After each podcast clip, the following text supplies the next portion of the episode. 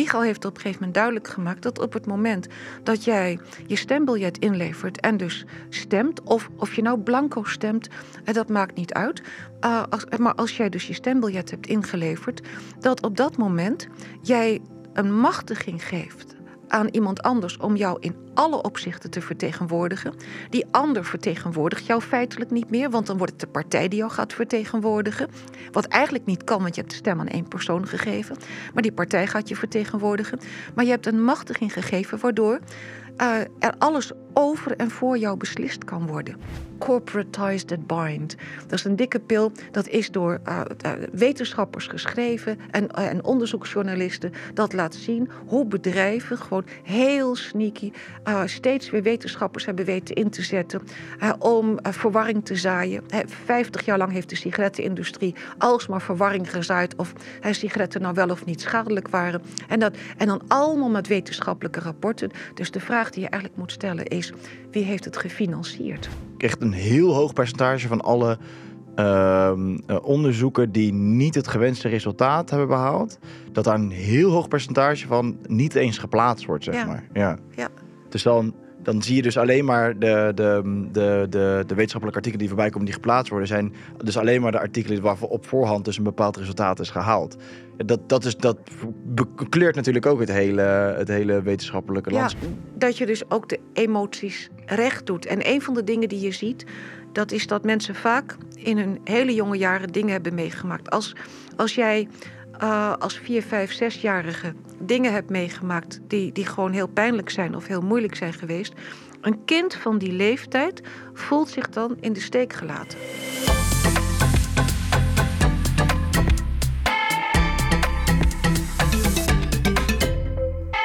Welkom, welkom lieve vrienden bij een nieuwe aflevering van De Troemer Show. Nummer 111, een onwijs mooi getal. En dat doen we vandaag met niemand minder dan Karen Haamaker, zondag. Zin in. Lieve vrienden, voordat we gaan beginnen...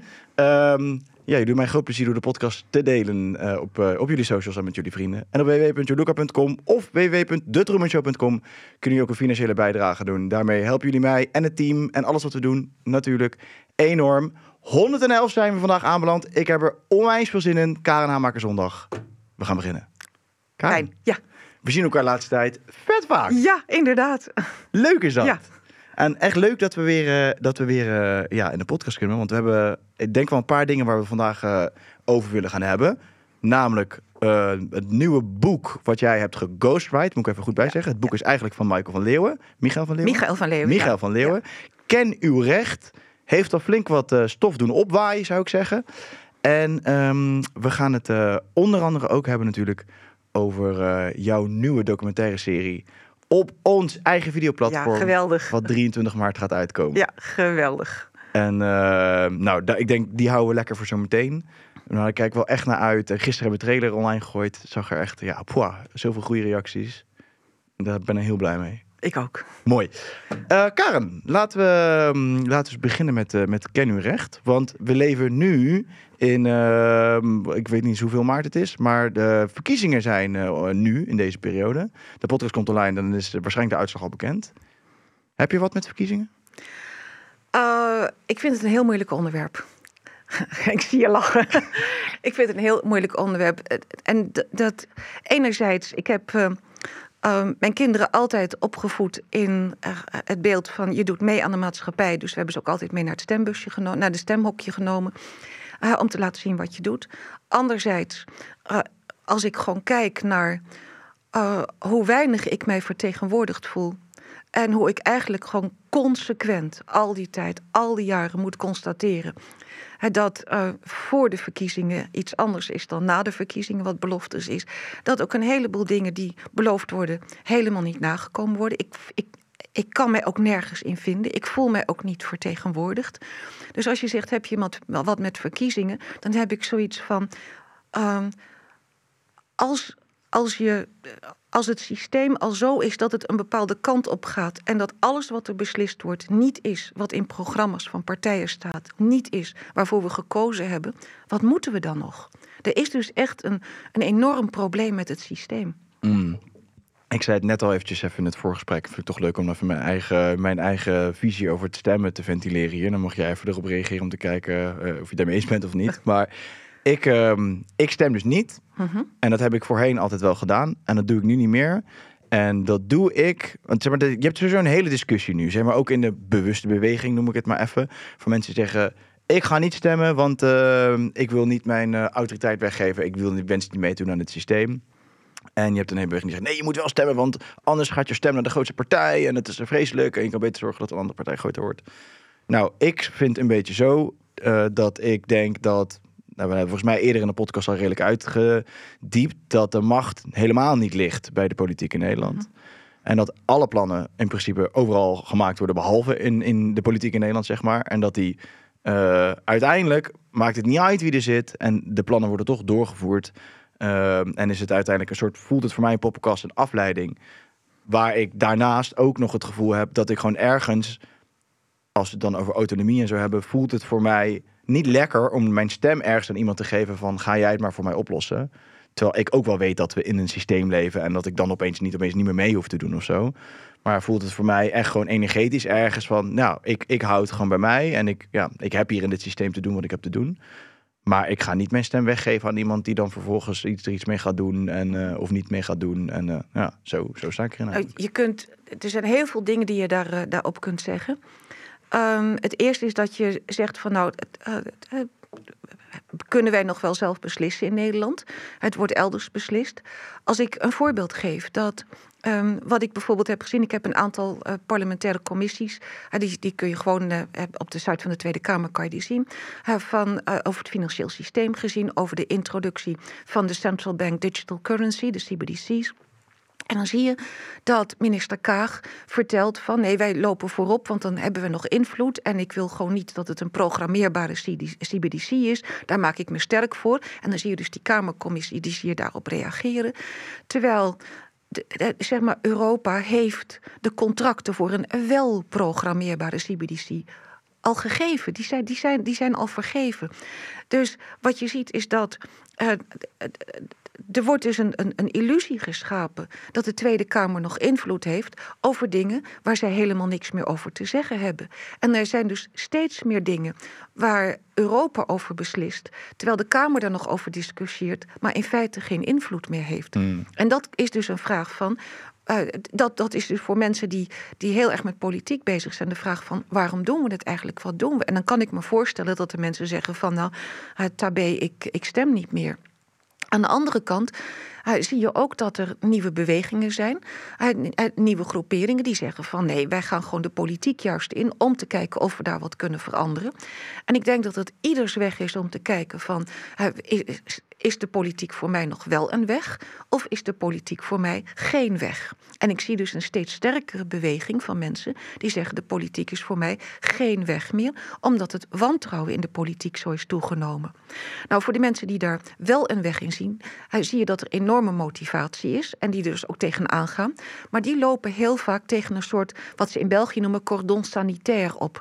Dat als de, de politiek, de, zeg maar de, de gevestigde partijen bijvoorbeeld al een heleboel partijen uitsluiten, dan zie je dat al bij voorbaat de mensen die op die partijen stemmen niet meer democratisch vertegenwoordigd kunnen worden, niet meer mee kunnen praten. En dan vraag ik me af, is dat een democratie? Dat je gewoon bij voorbaat uitsluit? Ik, dat kan gewoon niet voor mij. Voor mij is een democratie dat, dat die stemmen evenwichtig moeten zijn. En, in de zin dat als er een partij groot is, dan moet die mee kunnen praten. Want dat is namelijk de stem van het volk. Dus zoals het georganiseerd is, met, met, met al die ideeën van nee, dit niet en dat niet, zijn we alleen maar aan het polariseren. En dat doet gewoon geen goed. En dan krijg je dat. Uh, er zijn mensen die zich helemaal afkeren van, van, van de politiek. Die gewoon zeggen van nou, voor mij hoeft het niet meer. En uh, ik sluit me er helemaal voor af. Uh, en er zijn ook anderen die, die, die zeggen van de politiek die heeft ook consequenties. Ook stemmen heeft consequenties. En dat is wat Michael op een gegeven moment duidelijk heeft gemaakt. Michael heeft op een gegeven moment duidelijk gemaakt dat op het moment dat jij je stembiljet inlevert en dus stemt, of, of je nou blanco stemt, dat maakt niet uit. Uh, als, maar als jij dus je stembiljet hebt ingeleverd, dat op dat moment jij een machtiging geeft aan iemand anders om jou in alle opzichten te vertegenwoordigen.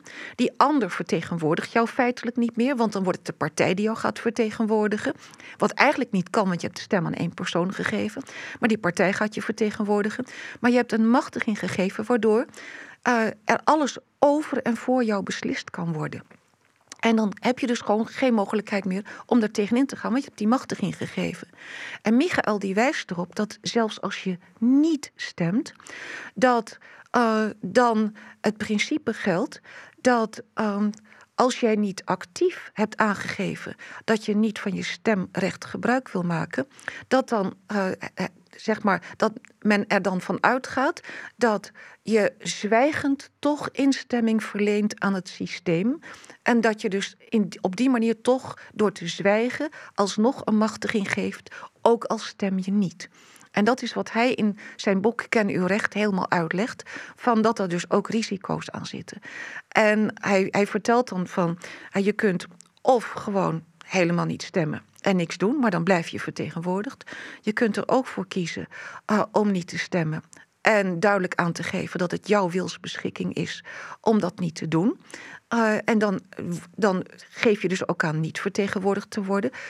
Ik heb geen idee wat de consequenties zijn. En er zijn er die juist heel actief de politiek ingaan. Om juist ervoor te zorgen dat er een verandering is. Dus je ziet, je ziet een veld eigenlijk dat in drieën bestaat. Namelijk de actieven die er tegen ingaan door die verklaring, die wilsverklaring af te geven. Je ziet een groep die laat ik maar zeggen, zich terugtrekt, deels ook de kop in het zand steekt. En je ziet een groep die juist de politiek ingaat om verandering te brengen. Dus je ziet een heel breed spectrum, maar het aantal mensen dat zich ja, terugtrekt en teleurgesteld is in het politieke systeem. Omdat ook zo onduidelijk is wat wij zelf nog uh, kunnen beslissen in Nederland. En hoeveel er inmiddels aan, al in Europa ligt. En uh, ja, als je kijkt naar hoe, hoe, hoe het, zeg maar het Europese parlement uh, kan niet eens zeg maar zoveel, zoveel inbrengen in de Europese Commissie als zou moeten voor een par parlement. Dus het wrikt aan heel veel kanten. Mm -hmm. En dat betekent dat dat systeem is bezig gewoon, ja, zeg maar, ja, of, of dictatorialer te worden of op de klippen te lopen. Maar bottom line is eigenlijk een toenemend wantrouwen van de burger, omdat er geen helderheid is. En ik zou die helderheid graag terug willen. Zit het, voor, voor mij voelt het soms ook een beetje zo, is dat op het moment dat je dus dan stemt, je ergens nog steeds je verantwoordelijkheid bij iemand anders kan neerleggen voor de shit waarin we nu in zitten.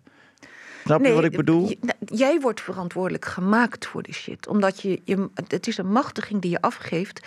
En het afgeven van een machtiging betekent dat jij mede verantwoordelijk wordt.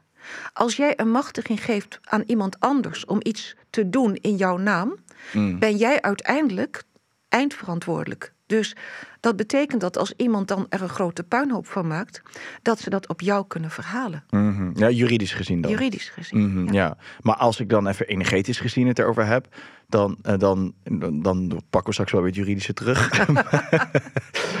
maar um, dan, ja, dan heb ik soms een beetje het gevoel van ja, ga, uh, ga maar stemmen, want dan in de hoop dat er iets verandert.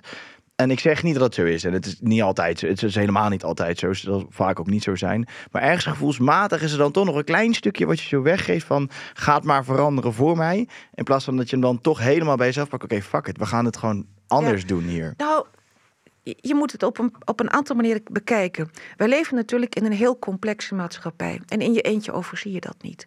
Dus wanneer je een bestuur zou hebben dat uit gekwalificeerde mensen zou bestaan, uh, zonder narcistische neigingen uh, en, en zonder uh, plusvast te willen zijn, maar die echt voor de zaak gaat en, en, en dingen wil veranderen en verbeteren, die geef ik heel graag mijn stem om dingen voor me te regelen. Want die vertrouw ik. Hmm. Maar als het gaat om, om, om allerlei partijpolitieke toestanden zoals we nu zien. En met die, met die verkiezingsdebatten elkaar alleen maar vliegen afvangen. En, en kijk, ja, maar jij zei toen dit en jij zei toen dat. Dan denk ik van, mensen, wees eens volwassen. Vertel mij eens inhoudelijk wat jullie van plan zijn. En hoeveel het gaat kosten en wat jullie verder gaan doen. En hoe jullie bepaalde problemen willen oppakken. In plaats van met van die, van die slogans te komen in, in, in billboards langs de weg. Dat zegt mij gewoon helemaal niks.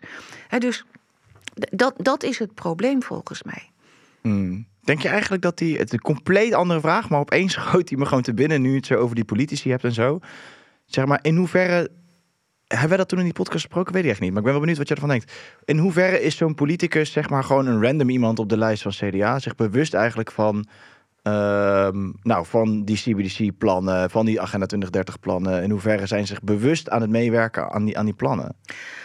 Als je die Tweede Kamer, uh, zeg maar, commissies, vergaderingen ziet, dan zie je dat er maar heel weinig echt weten waar het over gaat. En die dus echt de kritische vragen stellen. En de rest vertrouwt de uitspraken van de, de bewindspersoon. En die blijken dus, dat laat Arno wel eens zo'n dikke pil hè, over de Eurobijbel. Die laat gewoon heel duidelijk zien dat die uitspraken niet kloppen. En dat vind ik dus zo pijnlijk. Ja, maar dan, ja, maar, zou, ja, maar zo'n Kaag, die dan over de CBDC dat zit te zeggen. Kaag weet toch wel, zeg maar, prima waar we echt naartoe bewegen. Ik denk dat als je een minister bent en je dat niet weet, waarom ben je dan minister? Ja, maar ze doen overkomen alsof we dat natuurlijk allemaal niet gaan, toch? Ik vraag me af um, wat we mogen weten als bevolking en wat niet. Mm. En want, want als we kijken naar, en daar hebben we het in de eerste podcast hebben we het erover gehad, over uh, de, de, de technocratische beweging uit 1934. En als je gewoon kijkt naar het programma van die groep, dat is één op één het programma van het World Economic Forum. Eén op één. Inclusief totale controle over elke cent die je uitgeeft. En totale controle in die zin dat het zelfs zo is dat op een gegeven moment uh, er dan geregeld kan worden dat je aan bepaalde dingen niks meer kan uitgeven. En we gaan die richting op als. bedoel, als jij voor 110 euro boodschappen doet bij de supermarkt, dan moet je er al verantwoording over afleggen, bij wijze van spreken. Nou, boven 100 euro. Boven 100 euro. Ik bedoel, waar zijn we mee bezig? En ik bedoel, ik heb op, op LinkedIn op een gegeven moment een bericht gezien van iemand die liet dus een, een, een brief zien van, van, van de ABN Am, of nee, van, van de Rabobank was dat. Die had op een gegeven moment in een jaar tegen duizend euro bij een supermarkt gekocht. Of je even de bonnetjes wilde overleggen van waar is dat geld naartoe gegaan? Kunt u verantwoorden dat? Was iemand die gewoon een beetje goud kocht van kunt u verantwoorden dat? Kunt u de bon overleggen? kunt u aangeven waarvoor u het gebruikt en waarom doet u dat? En iemand anders die gewoon contant geld pinde. U pint wel erg veel. Waarom doet u dat? En uh, wij wijzen erop dat ik, ik wist niet wat ik zag. En het zijn allemaal brieven van de Rabobank in, in dit geval. Dus die controle is gewoon al bezig. Ja. En maar dat was dus 1934. Hadden ze daar al een systeem voor, alleen geen technische middelen. En bij de Central um, Bank Digital Currency hebben ze die technische middelen wel. Ja. Want wat is het verschil tussen dat uh, programmable of programmable wat je net zei eigenlijk en, uh, en, dat niet, en dat niet doen? Kijk, als je een, uh, zoals als je kijkt naar een, een cryptomunt, die, die kun je uitgeven waaraan je wilt, bij wijze van spreken. Maar een programmeerbare cryptomunt, en dat is de CBDC, is, een, is er een. Die, je krijgt dus een account bij de centrale bank. Daar komt, komt dus een hoeveelheid geld op te staan op dat account voor jou. En de centrale bank die kan op een gegeven moment bij wijze van spreken, en dat is dus ook de grote angst zeggen van, je hebt deze maand wel een beetje veel wijn gekocht. Uh, wij blokkeren verdere wijnaankopen voor jou. Mhm. Maar ook, we zijn nu bezig met 15 minuten steden. Mhm. Dat, is ook, dat is ook 1934, de Technocratic Movement. En die zeiden van, mensen moeten in een klein gebied... moeten ze gewoon wonen en werken. Dan heb je het maximum overzicht. Dus alle boeren moesten van het platteland... Ja, die moesten aan de rand van de stad gaan wonen. Die mochten nog wel boeren, maar onder toezicht. En dus alles moest in een, in een klein gebied. En dan kreeg je dus, in plaats van uh, geld... kreeg je dus bepaalde bonnetjes. Energiebonnen heette dat want alles werd in energie omgezet. En die waren dus buiten dat gebied niet geldig. Maar de CBDC is ook zo te programmeren dat die buiten een bepaalde kilometerzone dat je er niet meer mee kunt uitgeven. Al alles is te programmeren. En ik weet dus dat er een aantal uh, bewegingen zijn binnen stromingen binnen die hele CBDC, ah, die officiële beweging, die dat het liefste zou willen. Dat is helemaal in lijn met die Technocratic Movement van 1934. Nogmaals, het World Economic Forum uh, is daar een, een, een ja, een één op één duplicaat van. Maar in 1934, wat je net zei over die bonnen met die boeren en zo, dit, is, dit heeft plaatsgevonden. Dat wilden ze. Oh, dat wilden ze. Dat wilden ze. En ze, ze, wilden dat dolgraag, maar dat hebben ze toen niet kunnen doorzetten. Simpelweg omdat ze daar de middelen niet toe hadden. En zeker ook de technische middelen niet. Maar de controlemiddelen met computers zijn nu zoveel groter. Nu kan het wel. Dus eigenlijk hadden ze toen al het idee, uh, niet helemaal gelukt. En hebben ze al die jaren toevallig al die mooie technologische dingen kunnen ontwikkelen. Nou, om, weet eh, je, het, het is in, 19, in 1934 eh, is het is heel populair geweest. Want ze beloofden gouden bergen. Want het zou veel efficiënter worden, de economie. En je zou daardoor veel meer geld overhouden. Dus er werden gouden bergen beloofd. Maar niemand zou eigendom hebben. mhm, Toen al. Mhm. Hè? You own nothing nothing. and you'll be happy. Nou, dat laatste vraag ik me af. Maar, goed. en, ehm, maar dat was toen al. En dat is op een gegeven moment, eh, is dat, eh, rond de Tweede Wereldoorlog, is die beweging afgezwakt. En heeft een tijdje gesudderd. En dat is eigenlijk in 1973 is dat weer opgepakt door Brzezinski en eh, Rockefeller en eh, nog een aantal anderen. En dat is ehm, een onderdeel geworden van de Trilaterale Commissie. En eh, rond die tijd zien we ook dat, de, dat het World Economic Forum wordt opgericht. En dan zie je eigenlijk dat in een heel verkapte vorm er weer naar zoiets toegewerkt wordt. Heel verkapt, heel rustig. En dat hebben ze echt heel veel tijd voor uitgetrokken. Maar we weten ook, hè, dat, dat zei de Fabian Society aan het, aan het einde van de 19e eeuw al, van er kan een eeuw overheen gaan, maar we bereiken ons doel. En dit, is- dit zijn allemaal onderdelen van het doel. Dus het is een veel groter plaatje, wat veel mensen gewoon niet zien. En we zijn nu in een soort eindspel. We zijn een soort eindspel. Endgame, dat is het, ook het eerste wat in me opkwam Ja, weer, als je ja. dit zo zegt. Ja. Want nu, ben je zo, nu zijn ze technologisch zijn we zo ver. Volgens mij is het nu, het gaat nu of lukken of niet, zeg maar. Nou, weet je, maar wat ik, wat ik dus niet begrijp. Alles moet nu elektrisch. En nog afgezien hè, van, van, van hoe ongelooflijk veel milieuschade. Eh, dat geeft aan de zeldzame materialen en, en, en, de grondstoffen die je nodig hebt, die je dus in derde wereldlanden eh, oogst. En dat even terzijde. Maar alles moet elektrisch. Onze elektranetten kunnen het niet aan. Een CBDC betekent dat je niet meer munten of papiergeld in je, in je portemonnee hebt. Het betekent via de computer. Nou, je elektranet valt uit. Wat gebeurt er? Kan je nergens bij. Uh, en wat we ook hebben, dat is dat op een gegeven moment, stel dat er, dat, dat er gewoon een ve- verdere oorlogssituatie komt. Wat is er makkelijker voor de vijand om te zorgen dat je elektriciteitsvoorziening uitgeschakeld wordt? Dan kan niemand meer bij geld. Er is geen ruilmiddel. En heb je binnen 72 uur bij terug naar de middeleeuwen, zoals ik dat dan noem. Want dan krijg je plundering en je krijgt mensen die.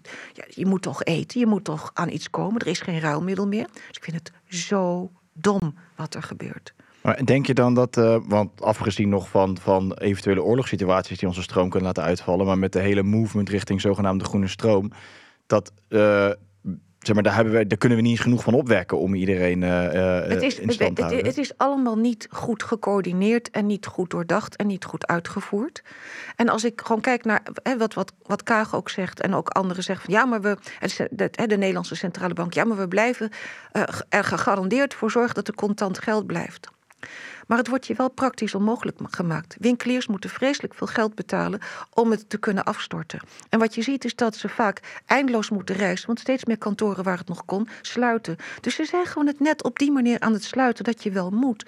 Dus het, het, maar als er nog contant geld zou zijn, dan heb je een buffer om bepaalde situaties op te vangen. Mm. Maar Denk je dan dat, um, dat ze um, bijvoorbeeld met dat hele elektrische en zo, die kant is er nu opgaan? Want ze willen, ik bedoel, het is logisch waarom ze alles elektrisch willen hebben natuurlijk. Want daar is hartstikke veel controle op als je het elektrisch doet. Ik bedoel, met een normale benzineauto, ja, je, je, die, mijn auto kan je niet uitzetten.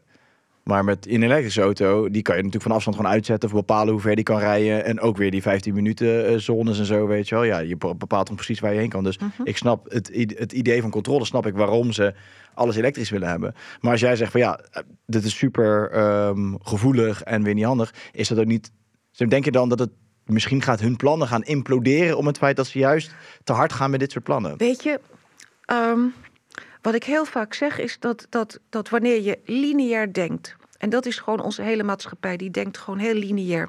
Die zegt van, dit willen we, we gaan dat doel bereiken. Maar doordat ze dat willen, zien ze niet dat ze door de beslissingen die ze nemen, dat het neveneffecten hier heeft, neveneffecten daar heeft. Dan komen er op een gegeven moment hier problemen. En dan gaan ze die weer herstellen. En dan krijg je zo'n heel, heel proces. En op een gegeven moment blijkt een, dat wat je hier herstelt, blijkt haaks te staan op het doel wat je aan het nastreven bent. En dan moeten ze daar weer wat doen. En als het met één dingetje gaat, dan is het nog wel te overzien. Maar we zijn nu bezig om op alle mogelijke manieren. gaat steeds meer spaak lopen. En dat is in feite door die eenzijdige manier van denken, die gewoon al een hele tijd gaande is. is de westerse manier van denken. En terwijl je dus nu ziet dat aan de ene kant we in een soort apotheose tijd zitten, een, een soort, soort eindtijd, hè, waarin. De, de, laten we maar even zeggen, de elite, om het even makkelijk te maken. zeg maar, zijn plannen wil vervolmaken en, en naar die ene wereldregering toe wil, is precies in die laatste eindsprint zie je dat al die zijpaden waar problemen zijn, nu op alle mogelijke manieren tussenbij aan het komen zijn. En bedoel, dat, dat kon je voorspellen, dat kon je gewoon zien aankomen. Maar dan moet je wel dat grotere plaatje moet je hebben. En dan moet je gewoon, gewoon zien van wat hebben ze allemaal nog meer beslist en nog meer gedaan. Als je dat bij elkaar voegt. Daarom zeg ik ook van er kan nog heel veel schade komen, want ze zullen niet zo snel opgeven. Maar ik, ik weet zeker dat het ze gewoon niet gaat lukken. Daar ben ik gewoon totaal van overtuigd. Nog afgezien van een aantal andere, veel spirituelere dingen. Ook dat nog. dat nog. En mega hoopvol weer gewoon eigenlijk. Ja. ja. Ehm, nog zoiets wat, wat het systeem, nou laten we over de elite en het systeem hebben, waar, waar van alle kanten gekkigheid gebeurt, is denk ik ook de reden waarom jij met Michael dit boek bent gaan schrijven. Ja, en dat is eigenlijk ook een lang verhaal. Omdat, nou, ik heb met jou in die eerste podcast al een heleboel laten zien van waar ik al sinds begin jaren tachtig mee bezig was. Met al die machtsstructuren en financiële structuren. En wat er gebeurde was dat ik op een gegeven moment kwam ik um, ook het, het idee autonomie tegen. Want zei me op dat moment nog heel weinig. Dat is al heel wat jaren geleden. En dat zei me op dat moment nog heel weinig. En ik kwam ook dingen tegen dat ik denk van, nou, waar hebben ze het over? Ik vond echt, echt hele bizarre uitspraken. Dus ik had in het begin zoiets van uh, koekoe. Het van, uh, dat is het niet. Maar op een gegeven moment kwam ik ook uitspraken tegen. Denk van, ja, wacht even, maar dit, wat ze hier zeggen... dat is in lijn met wat ik al gevonden heb in historisch onderzoek. Hoe hangt dit samen? En ja, toen ben ik eigenlijk van het een naar het ander gegaan. En toen dacht ik op een gegeven moment van... Dit wil ik gaan onderzoeken. Ik wil, gewoon, ik wil gewoon weten hoe het in elkaar zit. En dan blijkt gewoon dat wat we heel breed de autonomiebeweging noemen. Dat dat uit zoveel verschillende bewegingen bestaat. Die allemaal zulke verschillende ideeën hebben. En verschillende opvattingen, verschillende paden bewandelen. Dat is absoluut niet op één grote hoop te gooien. En dat is dus ook het probleem bij een aantal critici van de autonomiebeweging, die onvoldoende thuis zijn in de geschiedenis daarvan, van, van, van hoe het systeem tot stand is gekomen waar de autonomiebeweging zich tegen verzet. En die ook gewoon onvoldoende zicht hebben op de, veel, de veelkoppigheid van die beweging. En dat is ook wel begrijpelijk dat dat een veelkoppige beweging is, want het is in feite, is het systeem wat opgezet is, is een geheim systeem. Er zijn dus een heleboel dingen gebeurd waar de bevolking niets van weet, die niet gecommuniceerd zijn.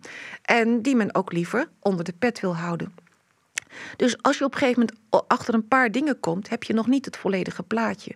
Maar als je achter een paar dingen komt en je gaat daarop koersen en daar je beweging op, op vastzetten, dan zie je dat je gewoon stuk gaat lopen of verkeerde ideeën krijgt. En ik ga gewoon heel langzaam. Ik wil, al, ik wil al, alles wat in die bewegingen gebeurt, wil ik gewoon bekijken. En ik begon op een gegeven moment een plaatje te krijgen van, van, van een aantal dingen. Maar ik zeg tegen iedereen, ik ben nog onderweg. Maar dat internationale verhaal begon ik te zien. Ik begon te zien hoe dat internationale verhaal doorwerkt in alle landen. Waardoor ik ook begon te begrijpen waarom bijvoorbeeld opeens over de hele wereld overal lockdowns. Overal dezelfde maatregelen bij COVID. Allemaal hetzelfde. Allemaal vanuit de Wereldgezondheidsorganisatie. Hoe komt het dat er geen enkel kritisch geluid meer was? En dat is niet zozeer de autonomiebeweging, maar het is wel het systeem dat toegaat naar steeds meer dirigeren in één richting. En er is dus heel veel voorbereidend werk daarvoor gedaan. Dat is, en van de Wereldgezondheidsorganisatie is maar een heel klein facet ervan. Dus wat je ziet bij mensen binnen de verschillende autonomiestromingen, is dat zij de vinger op de zere plek zet, leggen en zeggen van er is hier iets aan de hand dat niet klopt. Iets met dat systeem wat niet klopt. En, uh, maar dan komen er verhalen dat bijvoorbeeld dat je uh, anderhalf miljoen bij de Belastingdienst kunt claimen en dat soort dingen. Dan denk ik van, dat, dat slaat helemaal nergens op. Maar uh, dat, dat klopt gewoon niet. En, en dan zijn er ook er zijn verhalen over trust. Nou, ik, ik ben dus trustrecht in Engeland gaan studeren, want Nederland kent die trust niet. Dus ik ben dat daar gaan studeren. Ik ben er nog steeds mee bezig. En dan zie je gewoon een aantal dingen, denk ik, van die verhalen kloppen ook niet. Als het gaat om hoe ze denken dat het werkt. Maar er zitten een paar dingen die gebeurd zijn historisch, die het verder onderzoeken waard zijn om te zien van wat er aan de hand is. En er zijn echt wel signalen dat, dat er ook daar weer hele gekke dingen spelen. Kan ik nu nog heel weinig over zeggen, want het is, het is een heel ingewikkeld verhaal. Maar, dus dan kom je gewoon op dat stuk. Dan kom je op andere stukken. En uh, en dan zie je bijvoorbeeld dat er bewegingen zijn die zeggen: nee, je moet hier allemaal brieven naar sturen, dan ben je autonoom. Dat is gewoon niet waar. Dat, dat klopt gewoon niet. En dus toen ik dat begon te zien, dacht ik van ja, je, je kunt, dit, dit speelt dus internationaal zo. Maar wij zitten gewoon ook in een land. En wij werken daar binnen een juridisch systeem. En het juridisch systeem in Engeland en Amerika is anders dan dat in Nederland. En wil ik dus begrijpen hoe al die dingen rond die autonomiegedachten in de wereld samenhangen. En dan moet ik niet alleen kijken naar, uh, naar het grote plaatje van uh, wat, is, wat zijn de geheimen van het systeem, wat is er allemaal gebeurd, hè, wat hebben ze voor ons proberen te verstoppen, waar, hè, wat, moet, wat moet blootgelegd worden.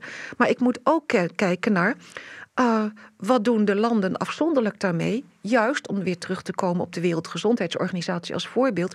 Omdat in al die landen hetzelfde gebeurt. Over de hele wereld. Met kleine variaties, maar hetzelfde. Dus toen dacht ik van. Uh, ik wil gewoon wat weten van het Nederlands recht om te kijken van uh, of ik daar dingen kan plaatsen die ik ook zeg maar in dat grotere verhaal zie.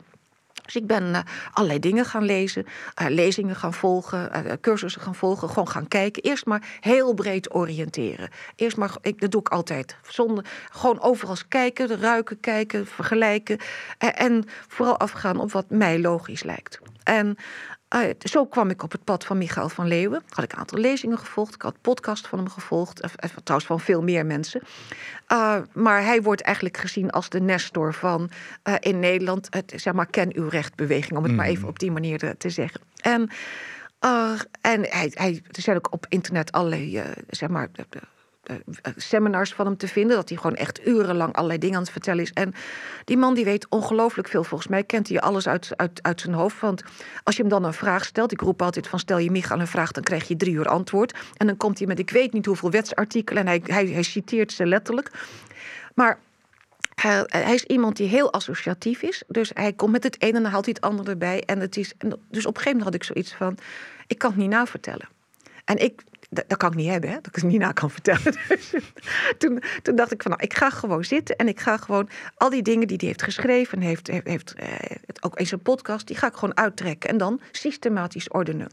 Dus elk onderwerp waar hij wat over zegt, gewoon opschrijven. En toen ik daarmee bezig was, dacht ik van, ja, maar hier zit een lijn in, hier zit een verhaal in en dit zouden hoofdstukken uit een boek kunnen worden. En toen heb ik hem dus opgebeld. En heb ik gezegd van, Michael, moet het geen boek worden. Hij moet jouw kennis niet nou eens eindelijk in een boekvorm komen.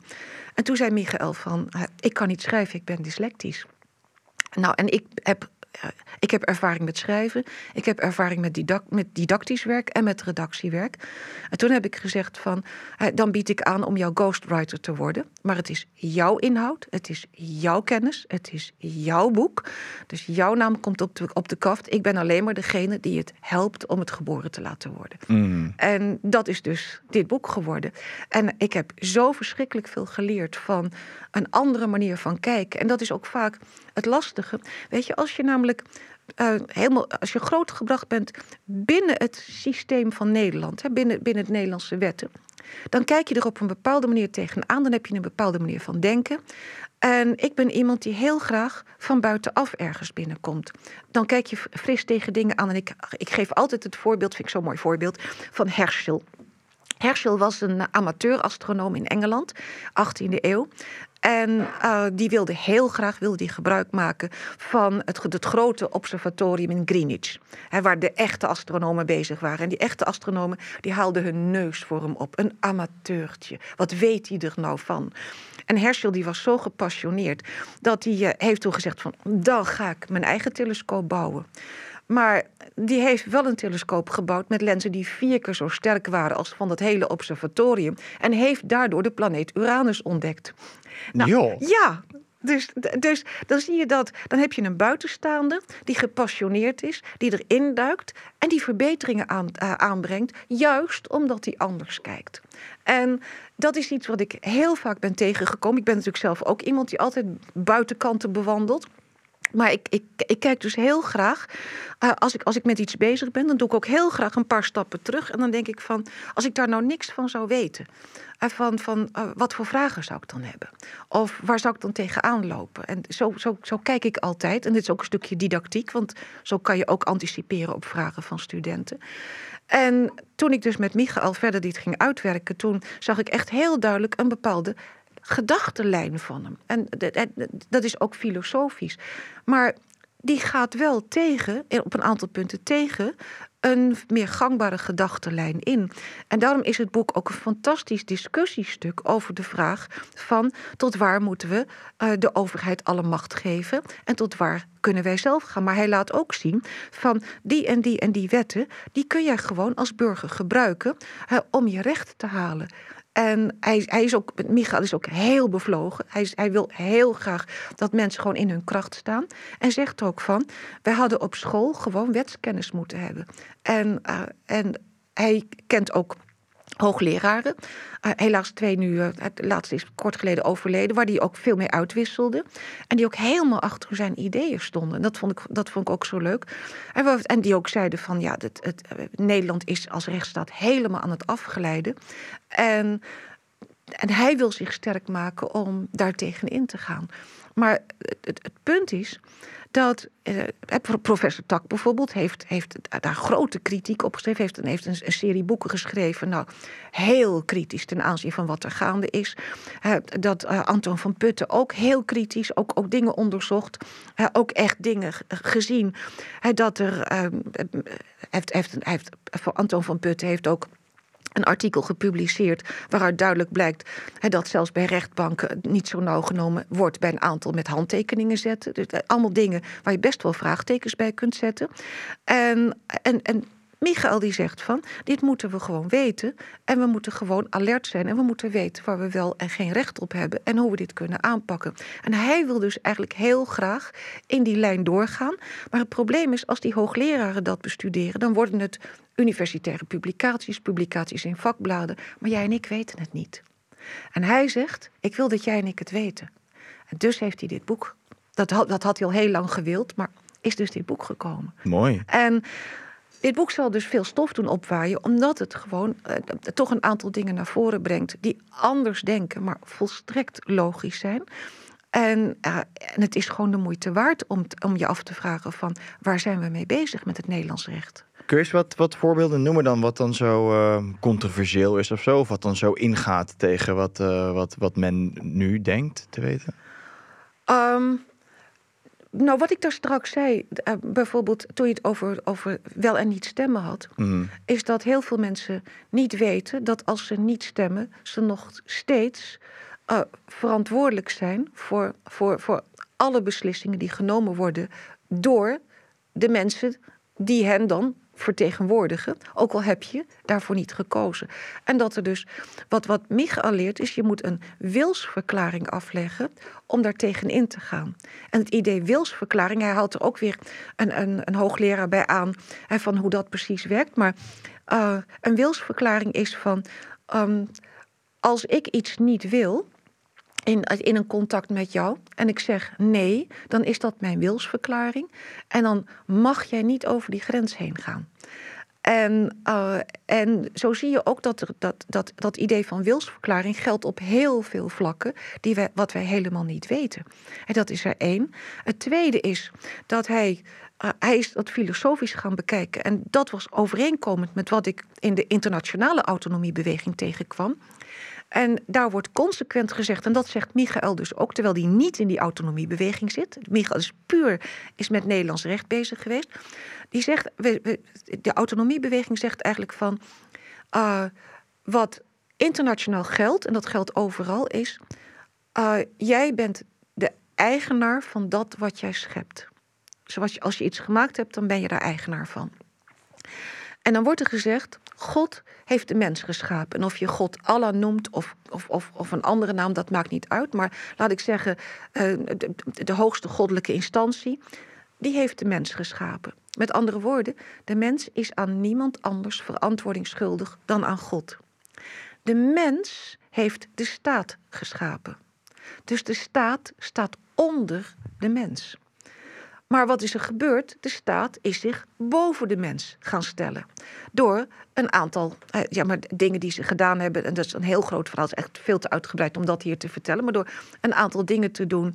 Uh, onder andere uh, door, door van jou een juridische entiteit te maken. Dat noemen we een natuurlijk persoon. Als de staat een natuurlijk persoon schept, is die weer eigenaar van de natuurlijk persoon. En wat je nu ziet is dat, um, en dat is misschien wel goed om even uit te leggen, binnen de autonomiebeweging wordt gezegd van, uh, jij bent in eerste instantie mens. En om dat te benadrukken, wordt daar gezegd: ik ben een, levend mens, ik ben een, of een, een, mens van vlees en bloed, ik ben een levend mens, om aan te geven: ik ben een mens. Wat is een natuurlijk persoon? Daarvan denken we dat het een mens is. Maar een natuurlijk persoon is een, laat ik het heel simpel zeggen, een papiertje.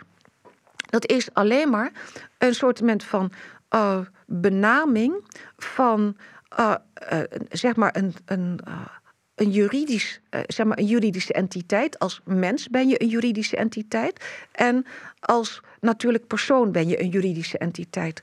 Als mens val je onder de mensenrechten. Als natuurlijk persoon val je onder de burgerrechten. En dat zijn twee verschillende dingen. Dat legt Michael ook uit. Maar de, bij de burgerrechten val je onder het burgerlijk wetboek. Bij de mensenrechten uh, val je niet onder het burgerlijk wetboek zolang jij niet handelt. Op het moment dat jij gaat handelen, dingen gaat doen, val je automatisch terug op de natuurlijke persoon. En dan ben je verantwoordelijk en val je onder de wetten van het burgerlijk wetboek. En wat Michael laat zien, is dat op het moment dat jij als mens iets niet wilt. En als mens dus ook niet in een bepaald contract wilt treden met een ander, dat je daartoe ook niet gedwongen kunt worden. En wat je nu ziet is dat er binnen echt alle landen van de wereld, en dat is wat die autonomiebeweging benadrukt, dat binnen alle landen van de wereld uh, overheden proberen jou steeds in contractsituaties te manoeuvreren, waardoor je verplichtingen krijgt. Dat is heel kort door de bocht. Het is, moet veel uitgebreider verteld worden, maar het is heel kort door de bocht. is dat waar het op neerkomt? Wat Michael dus laat zien, is dat zit je in een contractsituatie, heb je gewoon al je plichten, heb je, moet je gewoon alles doen. Maar jij als mens hebt, kunt alleen maar een wilsverklaring afleggen om in zo'n situatie terecht te komen. Dat is het eerste wat ik leerde. Uh, of een van de dingen die ik leerde. Een ander ding wat hij leerde is dat um, een, een bedrijf kan geen beslissingen nemen.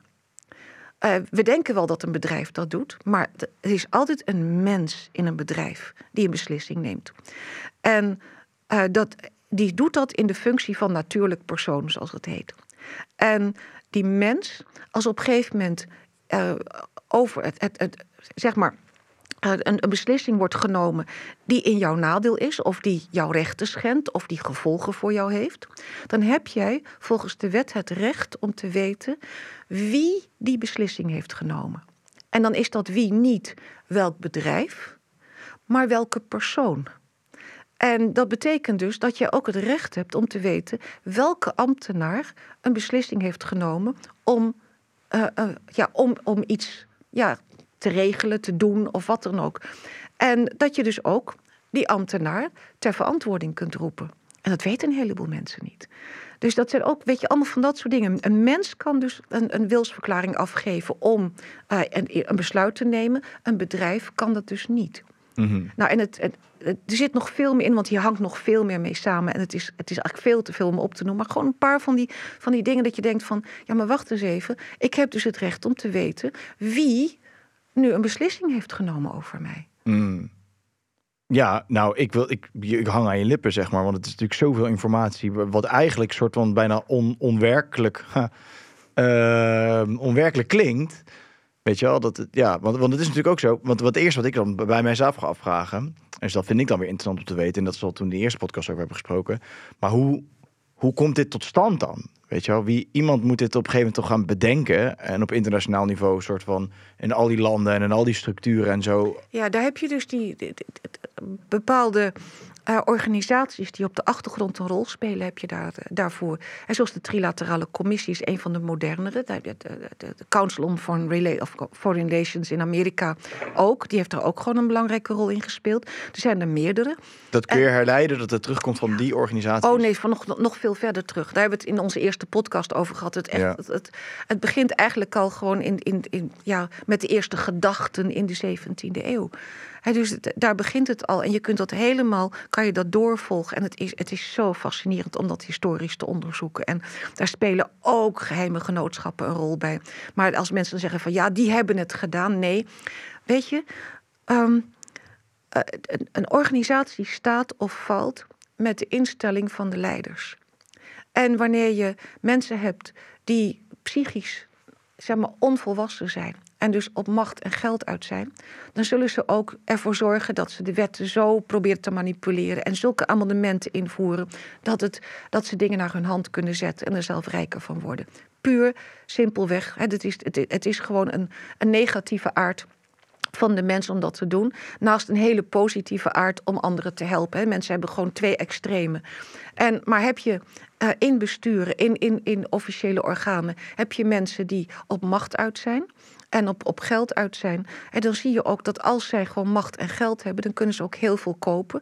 We weten bijvoorbeeld ook, en dat is gewoon een, een, een, op de achtergrond een discussie in de wetenschap, dat heel veel wetenschappers domweg eh, keurig de onderzoekingen doen waar ze eh, een, een subsidie voor krijgen. En als ze ander onderzoek willen doen waar ze geen subsidie voor krijgen, ja, dan, dan gaan ze toch maar weer eh, zeg maar, door op de voet waar, waar, waarop ze al doorgingen. Want dat is de geldkraan. En dus als jij aan de geldknoppen draait, dan kun je gewoon ook onderzoek kan jij sturen. Bedrijven kunnen ook wetenschappers kopen om, uh, uh, om onderzoek te doen met de, de gewenste uitkomsten. Nou, ik heb, ik heb echt uh, onderzoeksmethoden gehad. Ik heb statistiek gehad op de universiteit. En er was één boekje bij How to Lie with Statistics. Mm. En je, bedoel, als, als, ik, als mensen zeggen van het is, is wetenschappelijk bewezen. Nou, ik heb het al vaker gezegd. Ik wil eerst weten van, van, van hoe, hoe het is opgebouwd, hoe het onderzoekssysteem is, wat, wat, wat is weggelaten ook. En er is uh, uh, een heel dikke pil, Corporatized that Bind. Dat is een dikke pil, dat is door uh, wetenschappers geschreven en, en onderzoeksjournalisten. Dat laat zien hoe bedrijven gewoon heel sneaky steeds weer wetenschappers hebben weten in te zetten om verwarring te zaaien. Vijftig jaar lang heeft de sigarettenindustrie alsmaar verwarring gezaaid of sigaretten nou wel of niet schadelijk waren. En, dat, en dan allemaal met wetenschappelijke rapporten. Dus de vraag die je eigenlijk moet stellen is, wie heeft het gefinancierd? Ja, ik heb ook gelezen dat ik echt een heel hoog percentage van alle uh, onderzoeken die niet het gewenste resultaat hebben behaald, dat daar een heel hoog percentage van niet eens geplaatst wordt, zeg ja. maar. Ja. ja. Dus dan, dan zie je dus alleen maar de, de, de, de, de wetenschappelijke artikelen die voorbij komen die geplaatst worden, zijn dus alleen maar de artikelen waarvoor op voorhand dus een bepaald resultaat is gehaald. Dat, dat, is, dat kleurt natuurlijk ook het hele, het hele wetenschappelijke ja, landschap. Dan. En het probleem is ook dat.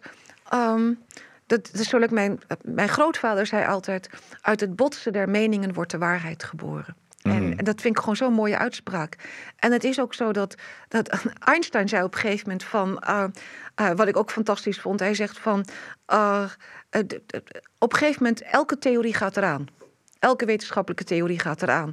Dus ik zal het idioot vinden als de mijne blijft staan. Dus hij, hij, hij verzoende zich al met het feit dat, dat wetenschap zich zo ontwikkelt dat op een gegeven moment bepaalde dingen gewoon niet meer blijken te kloppen en er vernieuwing moet zijn. En er is nu gewoon op zoveel gebieden geen wetenschappelijke discussie meer mogelijk, want er is maar één narratief. Kan niet. Dat doodt de wetenschap. Hmm. Mm. Dat, dat, dat is dodelijk. Dat kan gewoon helemaal niet. Nee. Nee, en dat zie je natuurlijk hartstikke veel gebeuren. Um, en, maar zullen we even terug naar het ja. boek, uh, terug naar het boek, Karen? Want um, ja, ik vind het toch wel interessant om daar meer over te weten. Ook over wat je net zei eigenlijk, over hoe dat dan... Weet je, toch binnen die autonomiebeweging en zo. Je hebt natuurlijk allemaal die verschillende stromingen en zo zeg je daarin.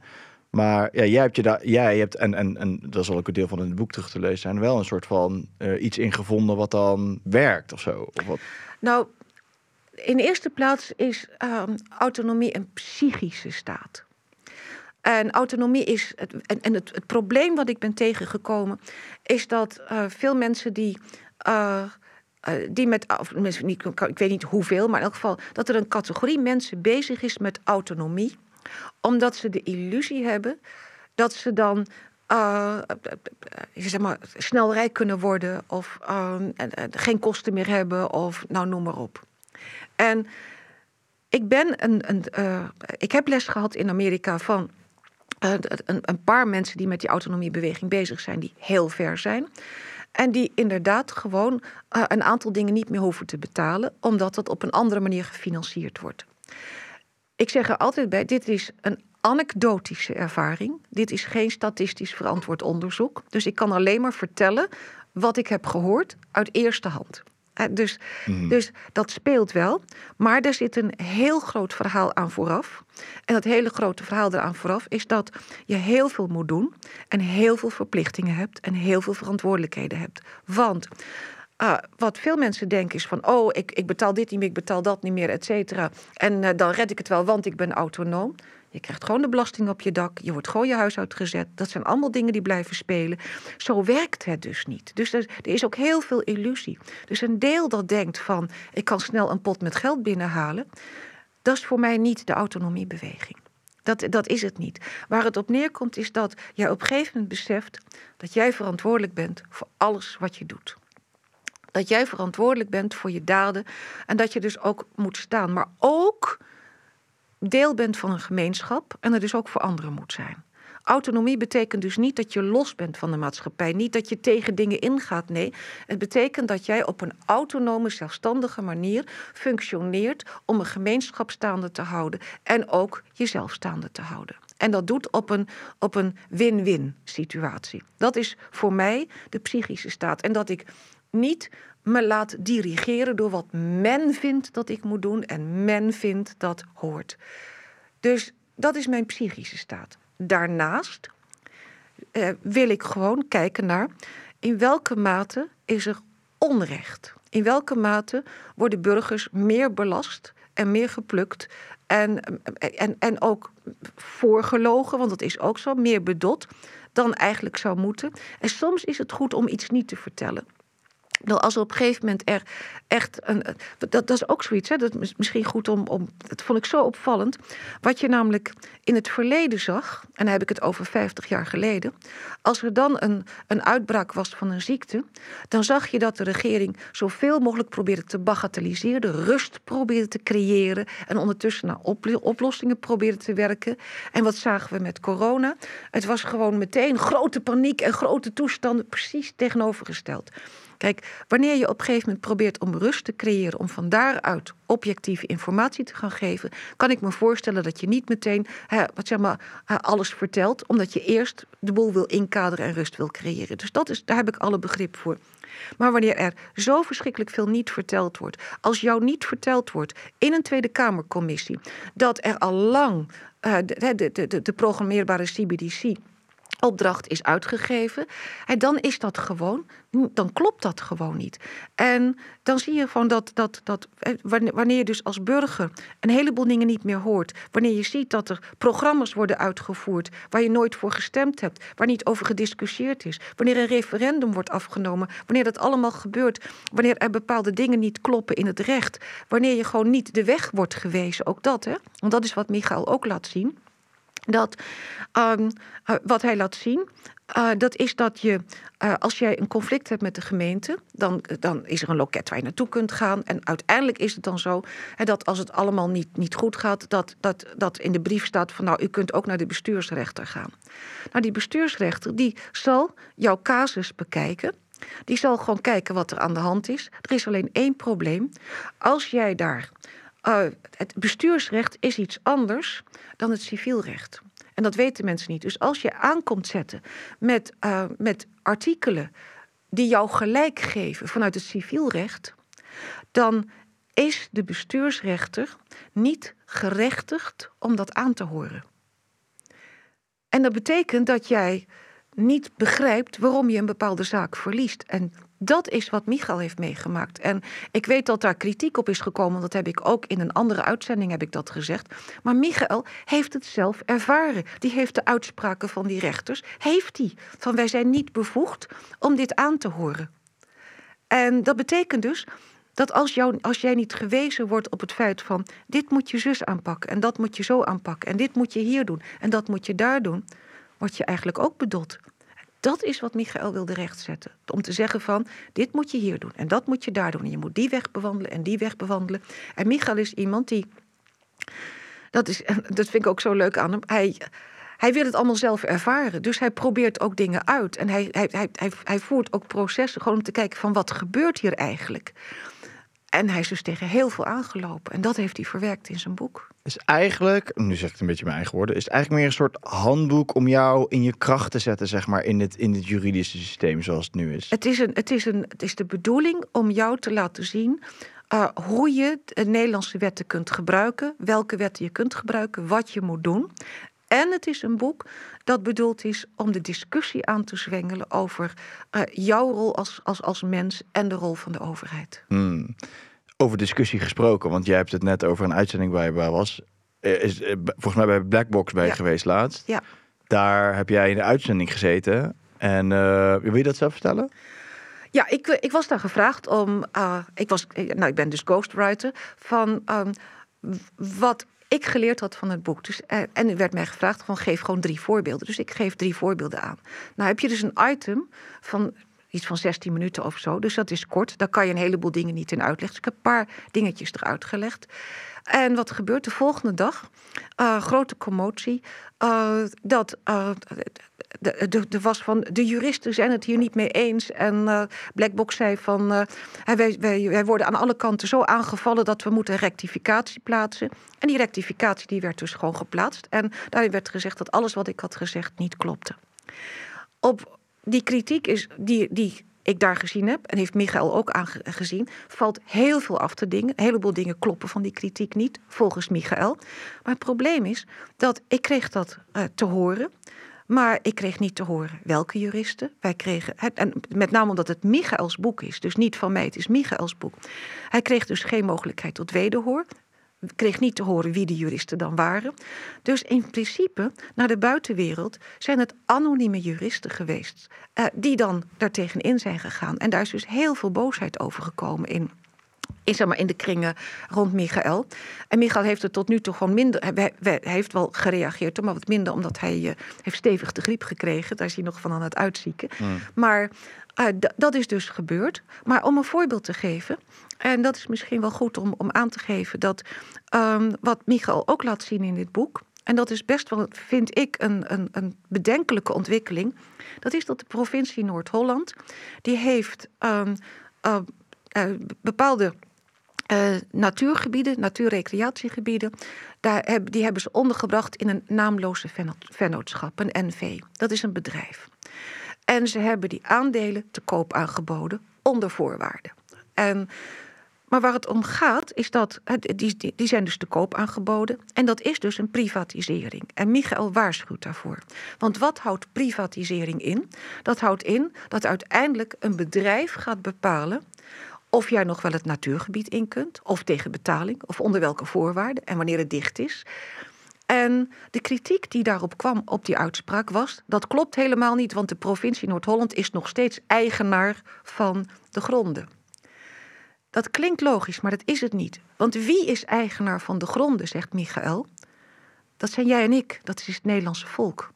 De provincie is de beheerder van de gebieden. Maar het is bezit van het Nederlandse volk. En een beheerder mag niet zomaar bezit van het volk zonder machtiging en zonder toestemming in een bedrijf onderbrengen en dan de aandelen verkopen. En dan kan de provincie wel zeggen: ja, maar we hebben voorwaarden gesteld en dat ze dit en dat en dat niet mogen. Nee, maar dat bedrijf dat kan net zo goed die aandelen doorverkopen aan een dochteronderneming of een ander bedrijf zonder voorwaarden. En dan heb jij niks meer te zeggen. Dan is dus openbaar bezit via deze weg is privaat bezit geworden. Dat is waar Michael voor waarschuwt. En de kritiek die ik dus kreeg, althans, eh, want dat heb ik op die manier gezegd van die privatisering was. Nee, Noord-Holland is nog steeds eigenaar van de gronden. En Michael zegt nee, Noord-Holland is beheerder. En hij geeft ook de vergelijking. Hij zegt van het is hetzelfde als. Uh, als um, ik aan jou mijn tuin in beheer geef om hem helemaal te onderhouden. En jij gaat die tuin omzetten in een bedrijf.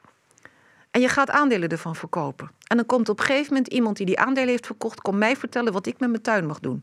Mm. Daar komt het op neer. Heel kort door de bocht gezegd. Ja. Dus wat je ziet is dat er kwamen dus uh, een aantal kritiekpunten. Maar die kritiekpunten, daar valt dus heel veel op af te dingen. En het jammere is dus dat in plaats van dat Blackbox heeft gezegd van... goh, uh, deze, deze juristen hebben deze punten, deze kritiekpunten.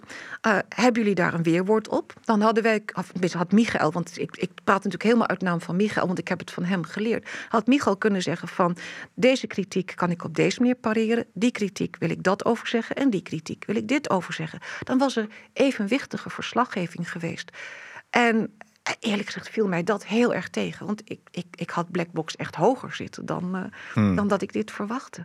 Ik moet zeggen, Karen, dat ik, um, ik, ik vind het onderwerp, zeg maar, en dan uh, vooral het, zeg maar, het hele autonomie gebeuren en zo, vind ik best wel ingewikkeld ook. Is het ook? Omdat het, het is ingewikkeld, ja. één. En twee is, er worden heel veel dingen gezegd waarvan ik denk van, ja, uh, dag. Maar dan heb je het ook over die anderhalf miljoen en zo, weet je. Ja. Denk van, ja, oké, dat is ding één. Ding twee is, um, ja, stel, oké, okay, nou, weet je wel, het wordt niet erkend door de, door de wet en zo. Dus uiteindelijk, uh, wat kan je ermee? Nou ja, misschien als je heel, heel ver doorgaat, kan je daar eigenlijk wel mee. Maar wat ik vooral moeilijk vind, is, niet voor mij persoonlijk, is dat uh, het zo'n onderwerp is waar je bijna je vingers aan brandt als je er iets over zegt. Ja. Omdat, en dan vind ik het wel opvallend, want ik, als mensen er zo pissig over worden, want dat is het, mensen worden er echt pissig van als je erover begint, dan begin ik opeens te denken, oh maar wacht even, wat wordt hier eigenlijk aangeraakt als jij hier zo super boos over wordt? Want kunnen we hier niet meer een normaal gesprek over voeren? Dan, dan begin ik ergens, dan wordt het verdacht voor mij. Want dan zitten mensen er dus op een bepaalde manier zo attached aan, dat ik denk, oké, maar wacht even, dit is, dit is niet meer een normaal gesprek over mogelijk.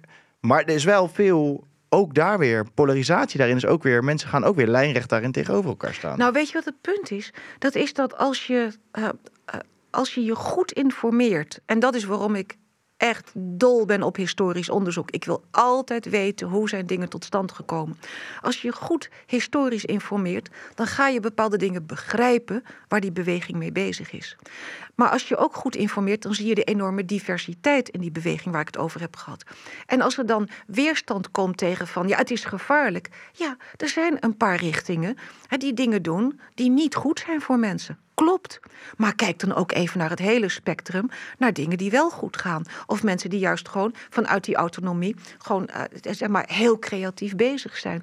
Dus alles wordt over één kam geschoren en het lijkt wel alsof, alsof ja, dat, dat de redderscomplexen wakker worden. Zo van, we moeten de mensen redden uit handen van die mensen. Ik weet het niet, maar... Maar weet je wat ik ook grappig vind? Want je... Het zijn dan ook, eh, ja, het zijn verschillende mensen die, dan, die, die, die daar dan iets over zeggen. Maar dan veel mensen zeggen, ja, het is gevaarlijk. Dit en dat, die het per definitie afdoen als gevaarlijk. Denk van, ja, maar hou eens eventjes. De mensen die tegen het coronabeleid zijn ingegaan, worden ook door de overheid en door de mensen die meegaan in het verhaal ook gezien als gevaarlijk. Het is dezelfde retoriek die plaatsvindt eigenlijk. Ja. Um, dus wat maakt jou als iemand die dit, die dus zo'n beweging als gevaarlijk veroordeelt, wat maakt jou dan beter of anders dan uh, mensen die het coronanarratief geloven en mensen die, die dus daar, daartegen uitspreken gevaarlijk noemen? Weet je wel, is, um, treden daar dezelfde mechanismes op. Namelijk, mensen zijn attached aan een bepaald verhaal omdat ze daar zich bestaansrecht uit ontlenen of weet nee, ik het wat. Het, het, het, kan ook iets anders zijn. Um, eh, dat heeft dus heel erg te maken ook met, met, met, met je innerlijke complexen. Dat wat we weten uit, uit de Jungiaanse psychologie, is dat op het moment dat jij heel erg op iets aanslaat, uh, dat op dat moment uh, eigenlijk dat het het gevolg is van het feit dat in jou een complex heel actief is geworden. En dat is ook mijn eeuwige ja, riedel van wat is het in mij? Yes, komt, komt hij toch weer terug? Komt hij toch weer terug? Wat is het in mij uh, dat ik uh, hierop aansla? En dus als jij inderdaad gewoon er emotioneel op aanslaat en niet meer kunt luisteren, is er een complex. En natuurlijk kun je gewoon zeggen van... Goh, als ik dit en dat en dat op een rijtje zet... dan vind ik dit stuk ervan gevaarlijk. Dat is gewoon een, een, Dan kun je er gewoon over praten. Dan kun je dingen logisch afleiden. Dan zit er geen emotie achter. Maar wanneer je te vuur en te zwaard... Tegen wat dan ook ten strijde moet trekken... dan is er dus iets in jezelf dat getriggerd is. En dat zou voor mij dan het eerste zijn om naartoe te gaan. En dan te kijken van... oké, wat is het in mij? Waarom sla ik hierop aan? Mhm. En, wat, en, en in het geval, want ik vind dit eigenlijk wel heel erg interessant. Wat is natuurlijk tijdens corona wat ook veel gebeurd is. Bij mijzelf zelf ook.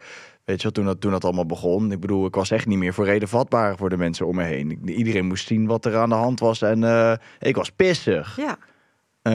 Um, en iedereen die meedeed, of in ieder geval die, die zijn ogen sloot voor wat er gebeurde, die was eigenlijk medeplichtig aan het, aan het hele verhaal. En zo heb ik me ook wel opgesteld. Nu weet ik, denk ik, met, met terugwerkende kracht wel een beetje wat dat was in mij. Um, maar dat is, ja, dat is eigenlijk wel zo'nzelfde soort iets wat er dan ook gebeurt, toch? Ja, ja, precies. Ja. En daarom is het ook van als, als ik dan eh, eh, bijvoorbeeld zo'n zo, zo reactie krijg eh, van, van Blackbox, dan, dan, dan kijk ik daarnaar en dan denk ik van, voel ik mij aangesproken? En uh, dan denk ik van nee, ik heb verteld wat ik wist. Ik heb verteld wat ik geleerd heb. Ik heb verteld waar ik achter sta. Ik ben compleet overtuigd van de integriteit van Michael. Dus daar sta ik volledig achter. En als ik merk, als ik dus op een gegeven moment merk dat het toch fout is, zal ik de eerste zijn om dat te herstellen. Dus ik voel me niet aangesproken.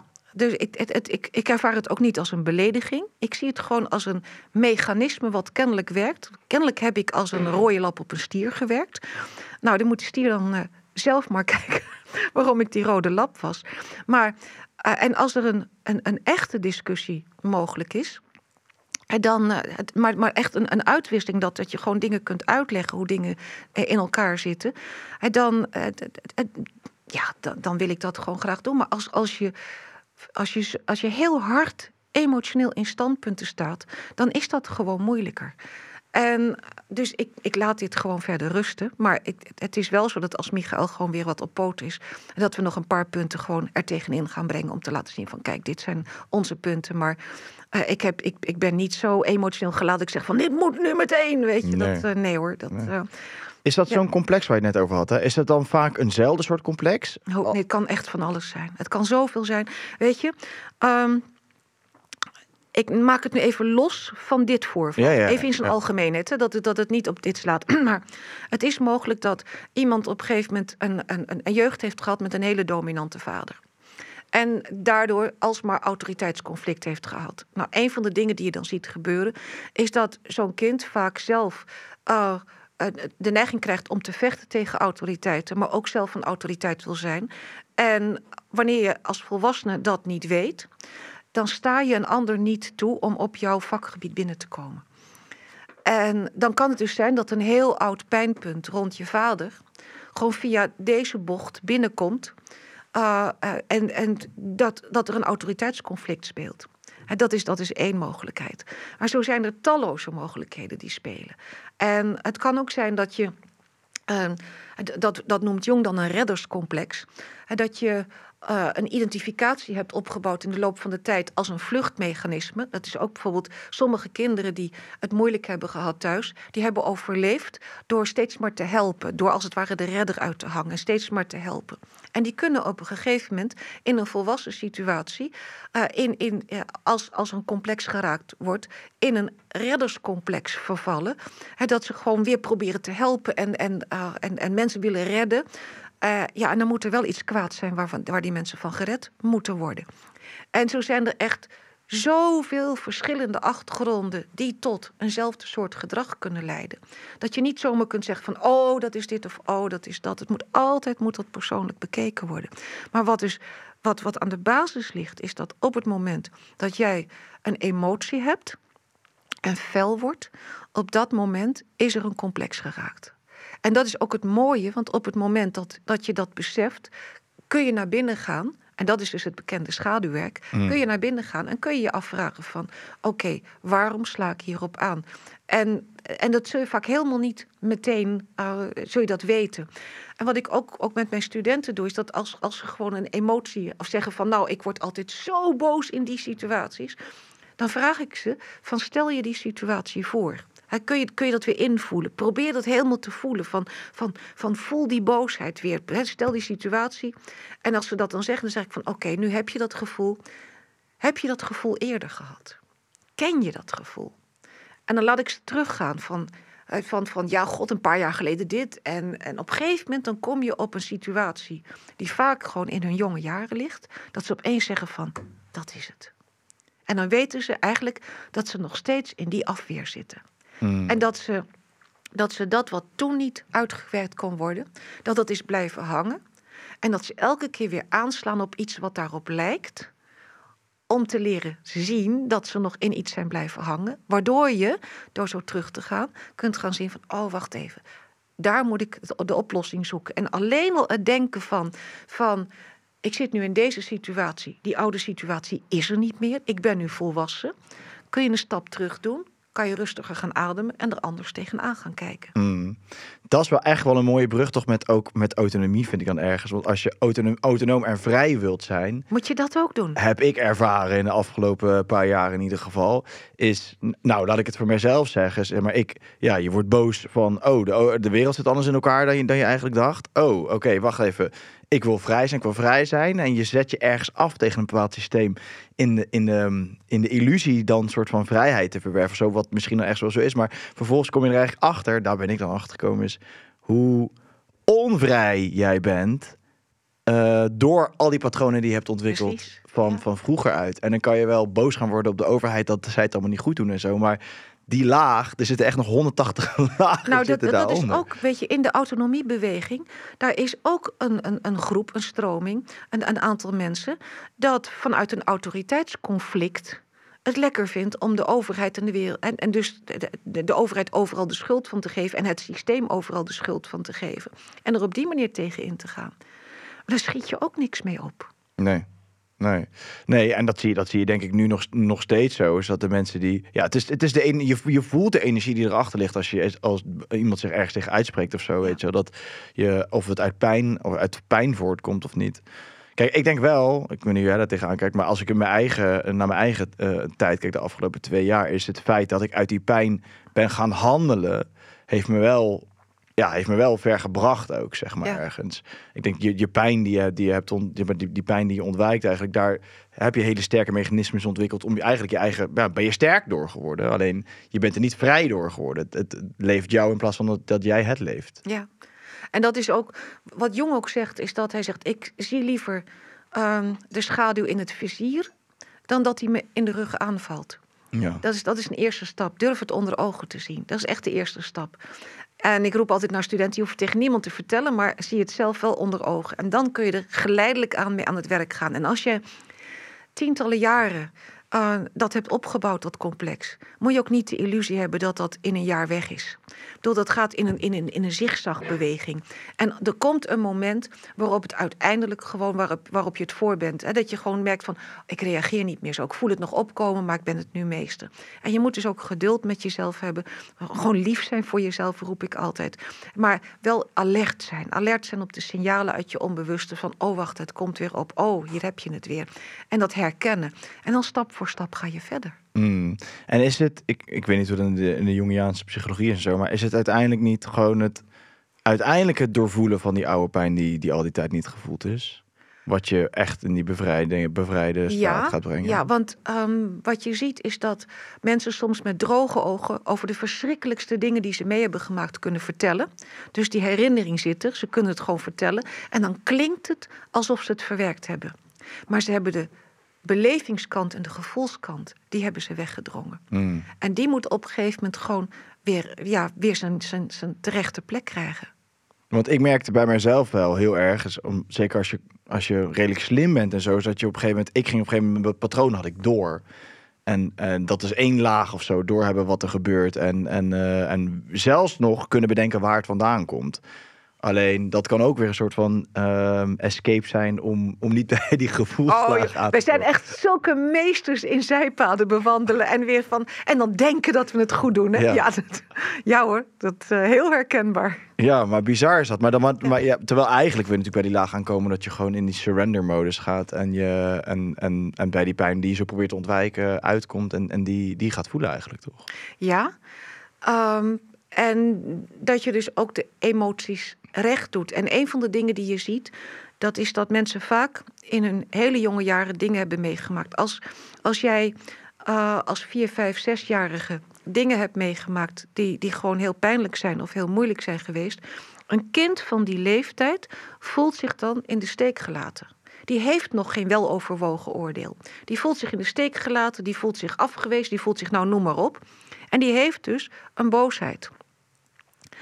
Als jij dat van daaruit in ontsnappingsmechanismen bent gaan zitten en in afweermechanismen bent gaan zitten, dan zit die boosheid nog steeds in jou als je volwassen bent. Alleen je weet dat niet meer. En dan op een gegeven moment, als je erover gaat praten, je gaat zien van ja, maar ik zit eigenlijk nog in die boosheid, want toen en toen zo en zo. Ah, maar ja, die, mijn, mijn, mijn, mijn oude lui, weet je, die, die bedoelden het toch eigenlijk ook wel goed. En wat konden die eraan doen? Dan begin je te vergoeilijken. En het probleem is, is dat je dan uh, eigenlijk nog steeds geen recht doet aan de pijn. En wat ik dus ook aan mijn studenten vertel is, je moet dus de moed hebben om terug te gaan naar jouzelf als dat jonge kind. En de, en, en de emotie die je toen voelde en de woede op je ouders toen, die moet je erkennen. Want dat wil niet zeggen dat je nu woedend bent op je ouders. Het wil ook niet zeggen dat, dat je niet van ze houdt, maar je moet die woede een plek geven. En dat kan op allerlei manieren. En als je dat gedaan hebt, dan zie je dat je band met je ouders ook veel beter wordt. Dat er, dat, dat er iets, ja, dat er een bepaalde energie die storend was, dat die, dat die weg is. Dus het is niet zo dat je die ouders dan, als ze ouder zijn, nog voorop moet schelden. Nee, jij moet zelf met dat eigen stuk aan de slag. Want het is iets dat in jou heeft kunnen groeien. Mm. Hoe, hoe, zie jij dit eigenlijk als, um, als oplossing? Of zie je dit als, zie je, zie je dit als oplossing? Hoe bedoel je? Nou, eh, want we, je kunt namelijk over, over rechten praten en over... Ja, je kan eigenlijk over alles praten waar het misgaat en, en waar we onszelf moeten versterken en, en wat we kunnen doen en zo. Maar ja, voor mij, laat ik dan zo zeggen, voor mij voelt dat stuk als de, de ware essentie eigenlijk als oplossing naar, naar, naar daadwerkelijk structureel op grote schaal iets beters voor de planeet. Nou, ik kan je zeggen dat ik zoveel beter in mijn vel ben komen te zitten daardoor. Zoveel rustiger, zoveel relaxter, zoveel lekkerder. Uh, niet bang ben om fouten te maken, niet bang ben voor kritiek. Ik ben gewoon wie ik ben. En dat is ook waarom ik mensen zeggen van wat moedig dat je je mond open doet. Nee, dat ben ik. En ik doe gewoon mijn mond open. En heb ik een fout gemaakt? Trek ik, ja, dan, dan, dan trek ik dat gewoon terug en dan, dan zal ik dat gewoon zeggen. Dus je, ga, staat veel relaxter erin. En als, als ik in een, in een omgeving functioneer en ze zeggen van ja, um, we zijn eigenlijk een andere kant op aan het gaan en jouw inbreng is hier niet meer nodig, dan denk ik prima, ga ik naar het volgende. Dat ervaar ik dus niet als een belediging. En dat wil niet zeggen, dan wordt wel gezegd van oh, dan heb je geen ego meer. Nee, in de Jungiaanse psychologie geldt het tegenovergestelde. Daar is het zo dat jouw ego heeft te maken met jouw identiteit en met zelfkennis. En hoe groter jouw zelfkennis is, dus ook de kennis van je schaduwkanten, ook de kennis van al die complexen, hoe groter je ego wordt. En juist door die kennis kom je in balans en word je niet egoïstisch. Mm. Ja. Het zijn juist de mensen die heel weinig zelfkennis hebben, die vanuit de Jungiaanse terminologie dus een klein ego hebben, die alsmaar op de voorgrond willen staan, alsmaar macht willen hebben, alsmaar uh, zo van uh, hier ben ik, et cetera. Uh, en die alsmaar de complimentjes willen hebben en die geen gezichtsverlies kunnen leiden en noem maar op. Dat zijn dat dus. En dat, dat ego-begrip is, dat, dat is eeuwig een probleem. Maar ik hanteer het Jungiaanse begrip en dat was er al een halve eeuw voordat Oosterse godsdiensten het Westen overspoelden en met een ander ego-begrip kwamen. Hè, Want eh, daar, er wordt, het ego moet je loslaten. Ik roep altijd van liever niet, want dan ben je een stuurloos instinct, instinctief wezen dat gewoon geen zelfkennis heeft. Ja. Maar goed, ik, ik gebruik dus de Jungiaanse term. Ja, ik wil zeggen, het is een definitieterm. Ja, want de, precies. de andere term zou je inderdaad kunnen zeggen dat het, eh, ja, als je het via de, via de Oosterse en zo kan, dan, dan, dan Ja. is het natuurlijk een ander verhaal. Nou weet je, via de Oosterse kant wordt van ego vaak gezegd van eh, dat is egoïstisch en kijkt alleen naar zichzelf en hebzuchtig en dat soort dingen. Maar ja, dat zijn nou precies de dingen die Jung schaduw noemt. ja. Dus je ziet dat wat in het oosten met ego in verband wordt gebracht, gebruik, dat, is bij, was bij Jong al lang en breed als schaduw benoemd. Dus je krijgt heel veel terminologieverwarring. Maar ik roep altijd een lang levend ego. En schaduw misschien, want ik, ja, voor mij is hij nu heel helder en zo, maar misschien niet voor iedereen. Want wat bedoelde Jung met, eh, met, met schaduw dan? Schaduw is eigenlijk. Dat, eh, voor Jong was schaduw licht en donker. Um, en het is eigenlijk heel simpel. Jij bent je bewust van een aantal dingen van jezelf. En dat heeft dus, jouw ego weet dat dus. Je, je, je hebt zicht daarop. Maar je hebt ook eh, een aantal dingen waar je geen zicht op hebt. En dat kunnen verdringingen zijn. Maar het kunnen ook verborgen gaven en talenten zijn. Die je gewoon nog niet weet. Waar je geen zicht op hebt. Hmm. En dat, dat hoort dus ook tot je schaduw. Dus de schaduw is de, de laag in het persoonlijk onbewuste. Dat is eigenlijk je persoonlijk onbewuste waar je complexen zitten. Waar dus zowel je verdringingen zitten, maar waar ook alles wat je nog kunt, wat je nog niet ontdekt hebt, zit. En, maar, en, ja, maar en zolang je er dus niet bewust van bent, dan, dan kan het zomaar zijn dat je je schaduw eigenlijk, Die, le- die, die- die- die leeft. ja, die leeft en die, die pleegt constant koeps. Ja. Ja, en in veel gevallen leeft het gewoon eigenlijk bijna, bijna de, de hele tijd, zonder dat je het zelf door hebt Ja, eigenlijk. ja. En dan, ja, dan denk je dus te weten wie je bent, maar dan heb je dus eigenlijk helemaal geen idee. Ja, Ja. Ik vind dat echt eh, prachtig. Hoe ben je eigenlijk op dat Jungiaanse pad terechtgekomen? helemaal per ongeluk. Maar bij, alles in mijn leven is, is op een gekke manier gegaan. Dat, eh, ik, ben, eh, ik ben altijd van kinds af aan al, al heel geboeid geweest door alles wat met mensen samenhing, maar ook wel eens met culturen samenhing, met natuur, eigenlijk eh, heel breed. Eh, ik kon vanaf mijn vierde jaar lezen. Nou, ik heb al gezegd, ik ben verslaafd aan lezen. Ik heb altijd heel veel gelezen. En ehm, nou, ik, ik, ik, ik heb eh, de derde klas van de lagere school overgeslagen. Dus ik ben heel jong naar de middelbare school gegaan. Met 16 ben ik naar de universiteit gegaan. En ben aanvankelijk geografie gaan studeren. Het, het, het, het, ehm, en dat is een, eh, ja, toen nog was het een, een zeven jaar studie met heel veel bijvakken, waar ik dolgelukkig mee ben dat ik dat heb gehad. Want ik heb daardoor zowel sociologie gehad als culturele antropologie, als, als geologie, als klimatologie, oceanografie, meteorologie. Dus een heel breed pakket, echt geweldig. Vond ik ook ontzettend leuk. Milieukunde kwam daarbij. Ben op een gegeven moment in twee studies afgestudeerd. Maar daarnaast was ik gewoon heel geïnteresseerd in parapsychologie, in, in dingen met kruiden, in, in al- allerlei dingen. Ik heb altijd heel veel gedroomd en er zaten ook voorspellende dromen tussen. Dus dan heb je altijd al zoiets van, er is iets anders. En op een gegeven moment was het zo dat eh, wij, dat, het, dat gebouw is nu weg, maar het heette het Mopuleum. Dat, dat, dat was een gigantisch groot gebouw.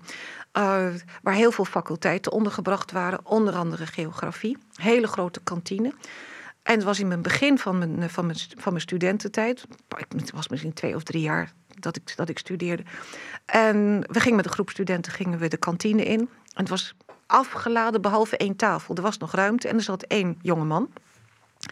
En nou, dus wij zijn daarbij aan tafel gaan zitten. En daar ontspon zich een gesprek. En, ehm, en dat gesprek, dat, eh, waarom weet ik niet. Maar op een gegeven moment hadden we het over astrologie. En, eh, en hij- vertelde er wat van. Ik vond het best wel interessant. En we begonnen ook een beetje lacherig te doen. Want ja, astrologie, beetje, je, je, je studeert, dus dat kan eigenlijk niet. En hij zegt van, nou, als je je geboortegegevens hebt, dan, eh, dan, dan kan ik wel wat vertellen. Nou, en ik wist mijn geboortetijd uit een geboorteboek. Dus ik, ik heb het gegeven. Hij zegt, bel me vanavond maar op. Dus ik belde hem op. En hij begon me een aantal dingen te vertellen over mij. Ik denk, dat kan hij helemaal niet weten. Dat- kan helemaal niet. En hij zegt, nou, eh, ik wil je wel wat verder vertellen. Eh, je kunt me volgende week bellen. Dus ik die volgende week gebeld. Geen telefoon opgenomen. Ik ben maanden aan het bellen geweest. Hij heeft nooit meer opgenomen. Die man is dus één dag in mijn leven geweest. en, en toen had ik zoiets van, oké, volgens iedereen kan astrologie niet. Maar ik heb dit wel meegemaakt. er is maar één ding wat ik kan doen: het zelf gaan leren om te zien wat het is. Dus toen ben ik de astrologie ingerold. En, en, ja, en ik met, met parapsychologie bezig geweest. En met, met, met, met alle, ook spiritualiteit, vergelijkende godsdienstwetenschappen. Allemaal van dat soort dingen. En uh, nou, toen kwam Hans op mijn pad. Nou, ook, ook echt lachen, want echt een, uh, die, uh, die is radioofficier geweest in de koopvaardij, bij de marine ook. En dus echt gewoon echt zo'n recht voor zijn raapje die dan met deze wereld in contact kwam. Maar hij stond er godsdank helemaal open voor. We zijn allebei altijd heel erg open van geest geweest en overal. Dus, uh, en toen kwam eigenlijk op, op, in, in die periode kwam ook Jungiaanse psychologie op mijn pad. En ik, ik begon daarover te lezen. Ik, had wat boeken ervan gekregen en ik vond het fascinerend. Ik vond het zo fascinerend, want wat die man beschreef, dat ik, ik, ik zag gewoon van, ik, ik begin droompatronen te zien. Ik begin te zien wat, wat zich met al die dromen en dingen die ik heb, hij, ook, ook beelden die ik krijg, hij had dat ook. En ik, dat was een feest van herkenning. Dus daar wilde ik verder in gaan. En uh, ik had op een gegeven moment, dat was nog uh, uh, met mijn universitaire studie, was het zo dat ik had dan één stapel boeken naast mijn bed. En dat was de verplichte kosten voor de universiteit. En een andere stapel, dat was astrologie, parapsychologie en andere dingen. En daar mocht ik pas aankomen als ik die stapel door had. Ik heb me een versuffing gestudeerd om aan de andere stapel toe te komen. en echt dag en nacht ermee bezig geweest. Maar die wereld werd voor mij daardoor veel breder. En ik, ik, ik begon. Het was niet dat ik twijfelde aan de universiteit, want ik vond het gewoon veel te leuk. Ik ben nog altijd geïnteresseerd in al deze dingen. Maar de, de, wereld werd gewoon voor mij veel breder. En, maar in Nederland kon je geen Jungiaanse psychologie studeren. Ik heb nog wel gedacht van ik ga gewoon psychologie studeren. Maar dat sprak me gewoon niet aan. Het was echt jong dat me aansprak. En ik heb toen een aantal Amerikaanse Jungianen leren kennen. En die hebben mij toen geholpen. Die hebben gezegd van nou, wij kunnen je helpen. Alle literatuur en alles wat je moet doen. En alle dingen en noem maar op. En, en dan ben je weliswaar niet officieel afgestudeerd. Maar dan heb je wel gewoon, het, dan, dan heb je gewoon wel al het, alles hè, wat je hebt moeten lezen. Wat je hebt moeten leren. Wat je hebt moeten doornemen, et cetera. Nou, ik heb het verslonden. En het paste naadloos in de astrologie. En ik kreeg op een gegeven moment... Het was in de begintijd. Het was... Uh, was 78, begin 78, ja, eind 77, begin 78. Dat uh, Hans en ik waren net gaan samenwonen. En toen kreeg ik een, uh, een, een, een, paar dromen. En dat was, dat was, dat was zo merkwaardig. Ik, ik kan het niet goed uitleggen, maar in die dromen zag ik hoe Jungiaanse psychologie en astrologie als het ware ineens schoven. En dat je het een met het ander kon gebruiken. En dat was zo logisch. En dat was zo helder. Maar het was heel abstract. Het gek was dat, dat ik wist alles. Maar als je zegt van breng het onder woorden, dan kon ik het niet. En, hmm. Maar toen ik wakker werd, wist ik het van dit moet ik gaan doen. En dat, dat is dus ook gebeurd. En dat is ook een, ook een heel ander gek verhaal. Dat, uh, nou we toch bezig zijn. Ja, kom maar door. dat, uh, toen ben ik gaan werken op, zaterdag bij, uh, bij boekhandel Arcanum en uitgever. En die boekhandel Arcanum was van Schors. En die Schors senior begon een uitgeverij. En die hoorde mij... Uh, met, met ja, heel veel ja, discussies hebben met zijn vrouw. Die deed ook aan astrologie. Dus we hadden allerlei, we wisselden heel veel uit. En op een gegeven moment komt hij naar me toe. En hij zegt: Jij gaat mijn eerste astrologieboek schrijven. En ik dacht echt dat hij een grap maakte. Dus ik had zoiets van. Uh, dus ik zei voor de grap tegen hem: Tuurlijk, Nick, natuurlijk. Ik en schrijven, ik had nooit gedacht dat ik zou kunnen schrijven. Niets in mij had daar ooit aan gedacht. Dus, uh, dus hij zegt hand erop. Nou, en we hadden een, een, een verstandhouding van man en man woord te woord. Ik had met hun nooit een contract. Het was altijd gewoon uh, echt op die manier. Heel fijn. Na een paar maanden komt hij naar me toe. En hij zegt, hoe staat het met mijn boek? En ik zeg tegen Nick, dat was toch een grapje? En hij kijkt me aan en hij zei het in het Engels, ik vergeet het nooit meer. Hij zegt, no, I'm dead serious. En ik denk, kleren, ik hang. en ik, echt, het zweet brak me uit. Ik denk, ik moet een boek schrijven. Ik helemaal in paniek. En, uh, nou, en ik, maanden gebeurde er niks. Ik was helemaal zo van, wat moet ik doen? En, uh, en op een gegeven moment, ik weet nog, ik, was, ik zat s'avonds in de tram. Het was donker, ik zat in de tram terug. Uh, van, ik weet niet meer waar ik was, maar ik zat in de tram terug. Ik weet zeker dat er achter mij niemand zat. En op een gegeven moment voelde ik een, een hand in mijn nek. Het was net alsof ik beklemd werd. En ik had echt zoiets van, wat gebeurt hier? En ik denk, ik stap uit. Dus ik ben de tram uitgerend bij de eerstvolgende halt. Ik ben naar huis gerend. En ik weet niet meer wat er daarna gebeurd is. Ik weet het echt niet meer. Het was echt zo. Dit gebeurde er. En het was iets van drie uur s'nachts. En ik word wakker naast mijn typemachine. Er liggen allemaal getypte vellen naast mijn typemachine. En ik dorst er niet naar te kijken. Dus de volgende ochtend bij het ontbijt begon ik heel voorzichtig daarin die vellen te lezen. Ik denk, maar daar ben ik het mee eens. Zo is mijn eerste boek begonnen. Joh. Ja. ja. Dit, ik kende dit verhaal nog Nee, helemaal nee, niet. nee. Dit is een goed verhaal. Dus, ehm, en er gebeurden ook- allerlei andere dingen, zoals op een gegeven moment, ik wist van, ik wil gewoon jongs begrip van psychische energie, wil ik verbinden aan de planeten. Ik, ik, ik zag hoe het in elkaar zat. Hè. Dat was uit die dromen. Want ik heb, die dromen zijn de basis geweest van zeven boeken. Wow. En dus die, ik, ik had dat gezien. En eh, dus op een gegeven moment zeg ik tegen Hans van... eh, eh, ik, ik zoek een boek over psychische energie. Een Jungiaans boek over psychische energie. En Hans zegt van, nou, ik ga vanmiddag de stad in. Van, eh, weet je de titel? Want dan ga ik het gewoon voor je bestellen of kopen. Ik zei, nou, het probleem is... Ik weet dat het boek er is, maar ik weet eigenlijk niet dat het er is. Want ik weet niet of het bestaat, maar vol- volgens mij bestaat het. Dus hij keek zo van... eh zo goed Handig dit. Ja, dus, maar, dus hij onverrichte zaken naar de stad, want voor zijn eigen dingen. En wat er gebeurt, de volgende dag gaat de bel, staat de post op de stoep met een pakje uit Amerika. En in dat pakje zit het boek Psychic Energy van Esther Harding, een Jungiaanse. Dat was het boek. En dat was mij toegestuurd door een vriend van de uitgever. En die had mij een keer ontmoet daar. Dat was een Amerikaan. En die was zelf uitgever, had een, boek, een boekhandel op Broadway. En die heeft mij later verteld, ik liep door die boekhandel, ik zag dat boek. Hij zegt van, ik had zoiets van, oh, dat zou een leuk boek zijn voor elkaar en ik stuur het erop. Nou, en En ik- het komt ik- helemaal bij elkaar. het kwam allemaal bij elkaar. Dus, het was, het, dus zo, zo is dat bij elkaar gekomen. En dus als je zegt, hoe ben je met Jong begonnen? Per ongeluk. En met, met astrologie per ongeluk. En ik heb altijd geluisterd naar wat op mijn pad kwam en daarop geresoneerd. En zoiets van, eh, lieve heer, dank je wel. En ik zet de volgende stap. Bizar, joh.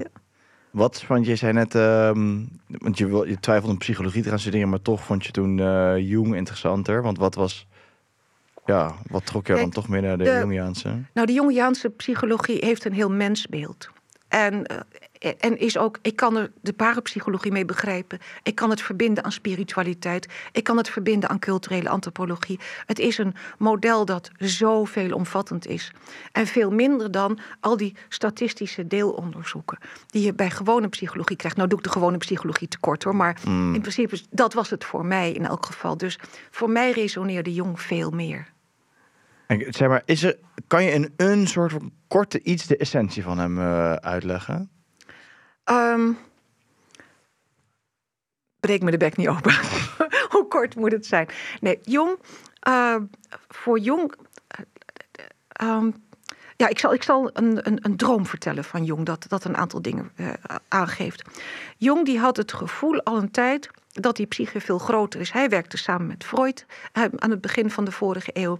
En eh, dat was de tijd dat zeg maar, de gangbare wetenschap toen niet echt overtuigd was van het feit dat er een onbewuste bestond. Dus daar, dat was al heel wat. En voor Freud was het onbewuste, ik doe hem nu te kort, maar ik zeg het heel kort door de bocht, een vergaarbak van verdringingen en je moet die deksel op de put houden.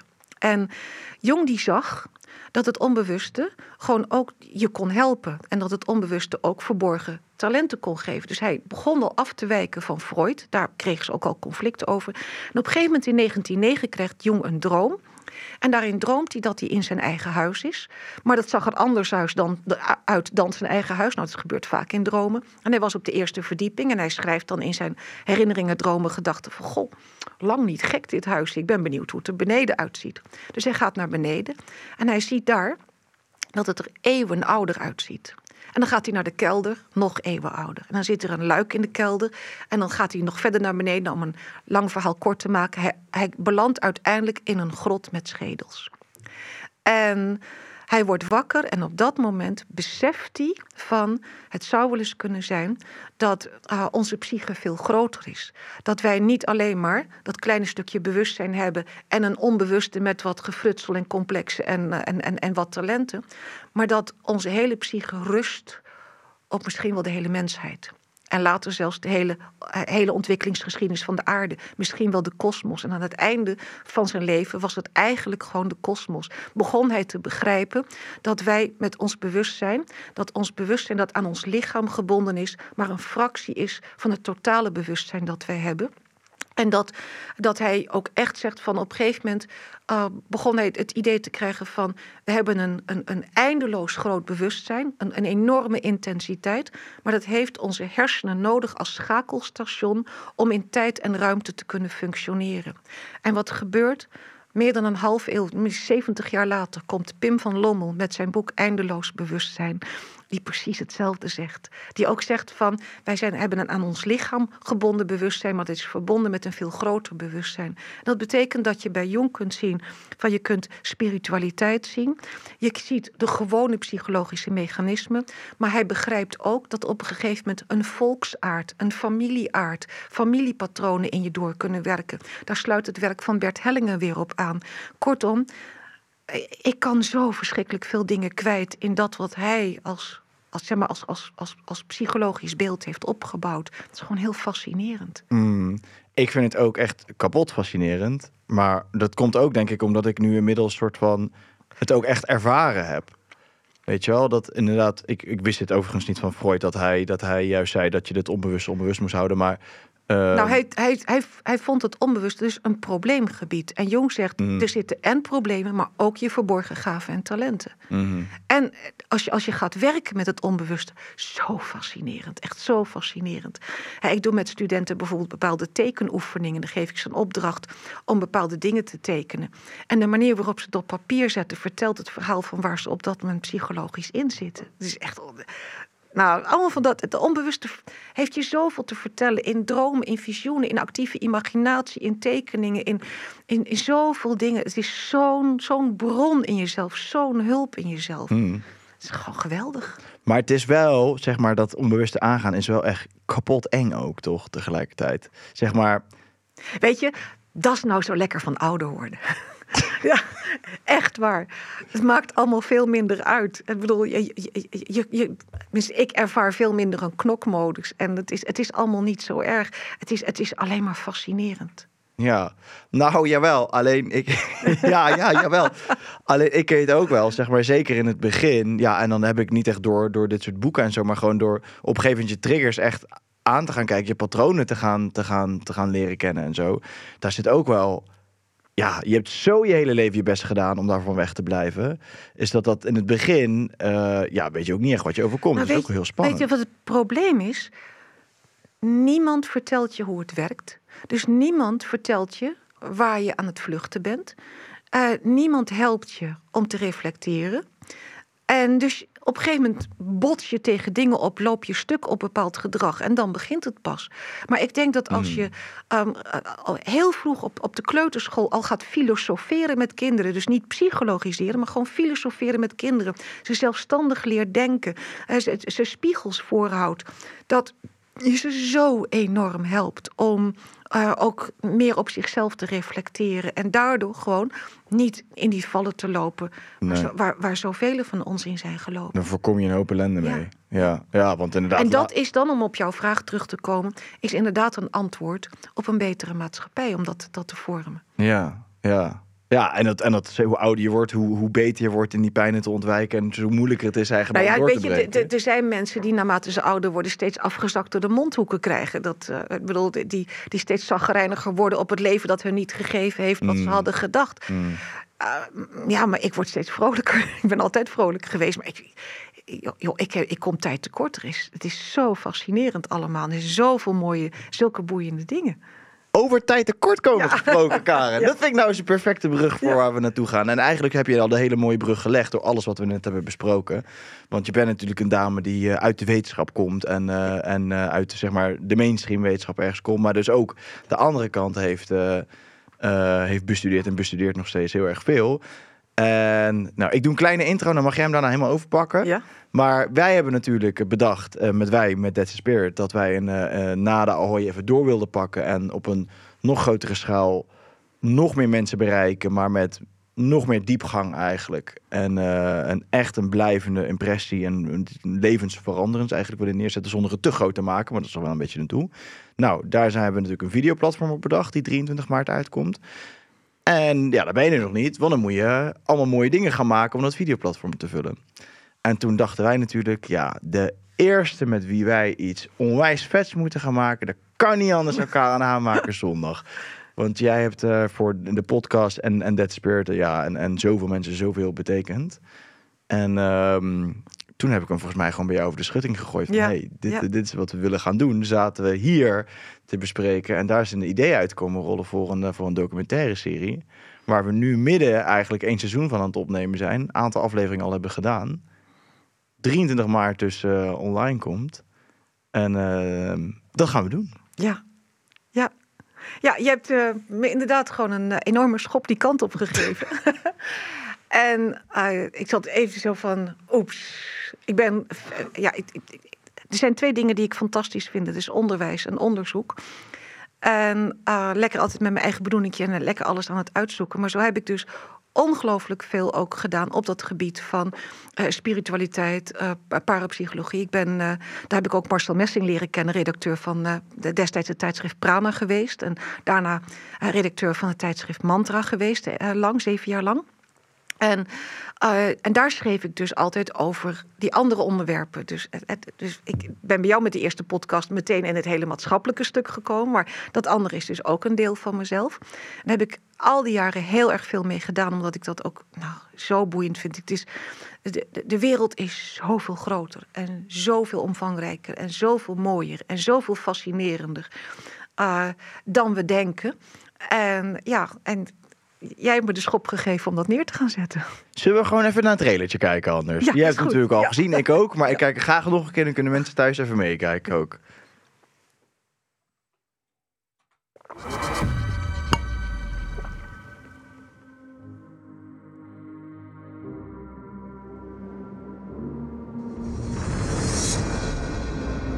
Hechten vandaag de dag heel veel aan de vraag of iets wel wetenschappelijk is en of het wetenschappelijk bewezen is. En dat wetenschappelijke wordt dan bijna als een religie gezien.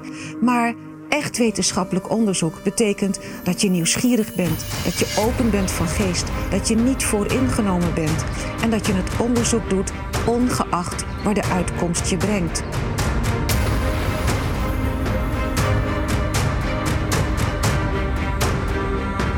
In al mijn onderzoekingen belandde ik in de parapsychologie, in culturele antropologie, in Oosterse godsdiensten, vergelijkende godsdienstwetenschappen en nog veel meer.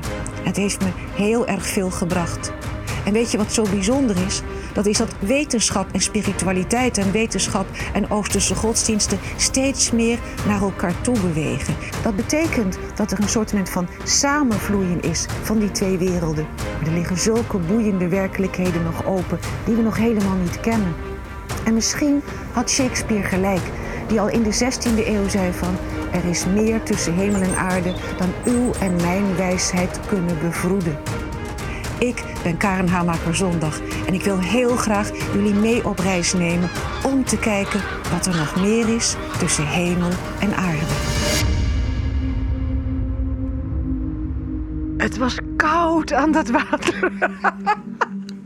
Ja, want we hebben hier wel, eh, ja, kanonnen zeg. Ja. Ja, ik leer natuurlijk ook steeds meer van dit soort dingen opnemen. En hebben we natuurlijk een geweldig team met wie we dit, eh, met Ja. wie we dit allemaal doen. Met zoveel kunnen en wijsheid en zo. Maar ja, die, die tweede opnamedag van jou, dat was gewoon eh, hardcore. Gewoon eh, in de kou en allemaal verschillende locaties opzoeken om al die beelden te gaan halen. Ja. Hoe, hoe voelt dat voor jou om nu zo hiermee bezig te zijn? Nou, het, is, het is gewoon een hele leuke ervaring. Maar het is, het is inderdaad van. Het was snerpend koud aan dat water. Hele ijskoude wind. En uh, overigens een cadeautje, die vluchtganzen die daar uh, overkwam. Uh, en dan uh, vervolgens naar de Hortus, waar de, naar de tropenkas, ik bedoel het andere uiterste. En dan weer klappertanden in die toren. Die kerk naar boven. ja, precies. Ja, maar het, is, het, was gewoon heel leuk en met heel veel humor, gewoon uh, met heel veel plezier gedaan. Ja, ja. want ik heb, uh, ja, ik heb je natuurlijk van het hele proces. Ik, vond, ik vond het echt een geniaal proces om dit met je mee mee te mogen maken. En nog steeds natuurlijk zitten er middenin. Maar van dat idee bedenken van... oké, dit is de richting uh, waar jij voelde dat je op wilde gaan... en de puzzel leggen en die eerste aflevering zien... of in ieder geval het script voor die eerste aflevering. En ik las het en ik dacht gewoon, ja... maar dit is zo goud. Het is zo vet hoe dit, hoe dit opgeschreven is. En dan kan je natuurlijk als geen ander... en ik hoorde je het gewoon zeggen ook... Um, maar ja, dit is dan wat, wat ik ervan vind. Maar zo hoe je eigenlijk je ogen worden geopend of je grenzen worden verlegd eigenlijk door, door, door mee te gaan in jouw verhaal wat je daar, uh, wat je daar tentoonstelling brengt. Dat vind ik gewoon, uh, dat is prachtig. En ik denk ook super belangrijk. Ik denk ook dat het heel belangrijk is. Um, we, hebben, we zitten heel erg vastgeroest in een, in een bepaald wereldbeeld. Met bepaalde opvattingen over tijd en ruimte. En dat betekent dat we, uh, als je daar niet buiten kunt kijken, dat we een heleboel dingen die gebeuren ook interpreteren binnen dat beperkte vlak, maar ook een heleboel dingen niet zien. En wanneer je uh, een, echt een heel ander wereldbeeld gaat opbouwen, wanneer je losgerukt wordt als het ware uit die vaste concepten, door te kijken naar een aantal dingen. Een paar dingen vind ik belangrijk. Ik vind bepaalde wetenschappelijke ontwikkelingen die echt fascinerend zijn, bepaalde opvattingen. En die tot mijn verbazing nog steeds niet in, in middelbare schoolboeken terechtkomen, terwijl die al een halve eeuw oud, zijn, sommige dat zien. En zien hoe dat eigenlijk raakvlak heeft aan spiritualiteit, maar ook heel grote gevolgen heeft voor onze opvattingen over tijd en ruimte, over causaliteit, over hoe dingen in elkaar zitten. Uh, hele andere werkelijkheden. Uh, al, al dat soort dingen. Culturele antropologie, wat ik erbij haal, shamanisme. Als je dat hele pakket ziet, dan ga je zo'n ander beeld krijgen van de werkelijkheid. Het wordt zo open, maar het brengt je ook zo dicht bij denk ik, een liefde voor al wat leeft, voor alles wat er is. Wat het, het, het, het, laat zo duidelijk zien dat we allemaal één zijn. En dat, dat komt vanuit en die wetenschappelijke hoek en vanuit al die andere invalshoeken. En wat ik heb geprobeerd is om steeds, steeds uh, zeg maar, terug te vallen op een aantal wetenschappelijke ideeën, wetenschappelijke ontdekkingen. En dan weer ervaringen, ervaringen van gewone mensen die onverklaarbaar zijn, uh, shamanisme, andere dingen, culturele antropologie. En dat dan steeds weer door elkaar proberen te weven. En ja, voor mij is, is de wereld magisch. Mm, ja, dat is ook echt wat je, zonder het al te veel te spoilen, maar het idee wat je wat je krijgt als je het, als je het kijkt ook, ja. En, um, en ook, dit, dit vind ik ook, dat je echt krijgt van... Wat? Weet je wel? Uh, ja, je hebt een paar voorbeelden dat ik gewoon... Um, nee, ik ga het niet zeggen. Maar ik wilde het bijna zeggen. Maar een paar voorbeelden dat je echt denkt van... Uh, Wauw, weet je wel? Dat je echt... Oh, dat is niet te verklaren eigenlijk. Ja. En dan word je, dan word je gewoon zo aan het, uh, op die manier zo aan het denken gezet. Ja, maar het zijn wel allemaal echte gebeurtenissen. Het zijn allemaal echte ervaringen geweest. Dus het is allemaal niet verzonnen, het zijn geen verhalen. Nee, het is allemaal echt. Het zijn, hmm. het zijn dingen die mensen hebben meegemaakt en die je dan weer probeert ja, het, het, ja, zeg maar, erover na te denken, te filosoferen, te verbinden met andere ervaringen. Vind je het erg spannend ook dat het. Um, want ja, ik denk dat, ik bedoel, bijvoorbeeld die podcast van mij, die eerste, we gingen natuurlijk heel erg over uh, over het systeem en zo. En dan in die tweede ging het al wat meer richting Jungiaanse psychologie. En uh, dit is wel, zeg maar, nog een stapje verder richting, ja. uh, richting het ongeziene en zo ook. Ja. Vind je dat spannend om dat echt zo naar buiten te brengen? Nee. Ja, ik kan me voorstellen dat mensen denken van waar is die nou mee bezig? Uh, maar dit is ook een deel van mijn leven. Het, het, en dat is het steeds geweest. Eigenlijk vanaf mijn, vanaf mijn eh, universiteitsperiode is dat ook een deel van mijn leven geweest. Die, die, die bredere manier en die ongeziene wereld. Hans en ik zijn uh, meer dan 25 jaar ook lid geweest van de kernkring. Dat is de onderzoekskring van de Nederlandse Vereniging tot Wetenschappelijk Onderzoek van de Parapsychologie. En daar hebben we ook hele bizarre dingen meegemaakt. Gewoon wetenschappelijk onderzoek. Dus ik heb steeds die werelden proberen te verbinden. En een aantal mensen die kennen mij gewoon vanuit het feit dat ik astroloog ben en en met Jungiaanse psychologie ook gewoon, zeg maar, ook richting het spirituele ga. Van, van Prana, tijdschrift wat ik noemde, en het tijdschrift Mantra, van, van die hoek. Ik heb ook daar wat boeken over gepubliceerd. Anderen kennen mij vooral vanuit die maatschappelijke, economische, financiële podcast. En voor veel mensen zijn dat totaal verschillende werelden. Mhm. Maar ja, het kwam allemaal op mijn pad. En het is eigenlijk, het is, en dat is vanuit Jong, dat vertel ik vaak, dat zal inmiddels al een bekend verhaal zijn, dat Jongs uitspraak van macht verschijnt waar liefde verdwijnt, mij op het spoor heeft gezet van wat is dan macht en hoe werkt dat dan? Nou, dat heeft me helemaal eh, op het spoor gebracht van waar we het in onze eerste podcast over hadden. Maar die andere kant, die was er al. Dus die, die twee kanten die zijn gewoon parallel aan elkaar gaan lopen. En op een gegeven moment, als je dan ook nog kijkt naar grote cyclische patronen, onder andere door de astrologie, dan zie je op een gegeven moment dat er een beweging is, uh, die Jung noemt bewegingen in het collectief onbewuste. En die dan uh, in het maatschappelijk veld deze bepaalde uitingen krijgt. En dan zie je ook dat, dat, dat er een, een, zeg maar, astrologisch gingen we richting een heel zeldzame, hele moeilijke combinatie toe. Begin 2020. En nou, toen kregen we dus die hele coronacrisis, dat begin daarvan. En dan zie je al die bewegingen. En dan denk ik ook van. Op de een of andere manier lijkt het wel alsof we naar, naar een richting gaan waarbij eerst er een enorme chaos moet komen voordat er iets nieuws geboren moet worden.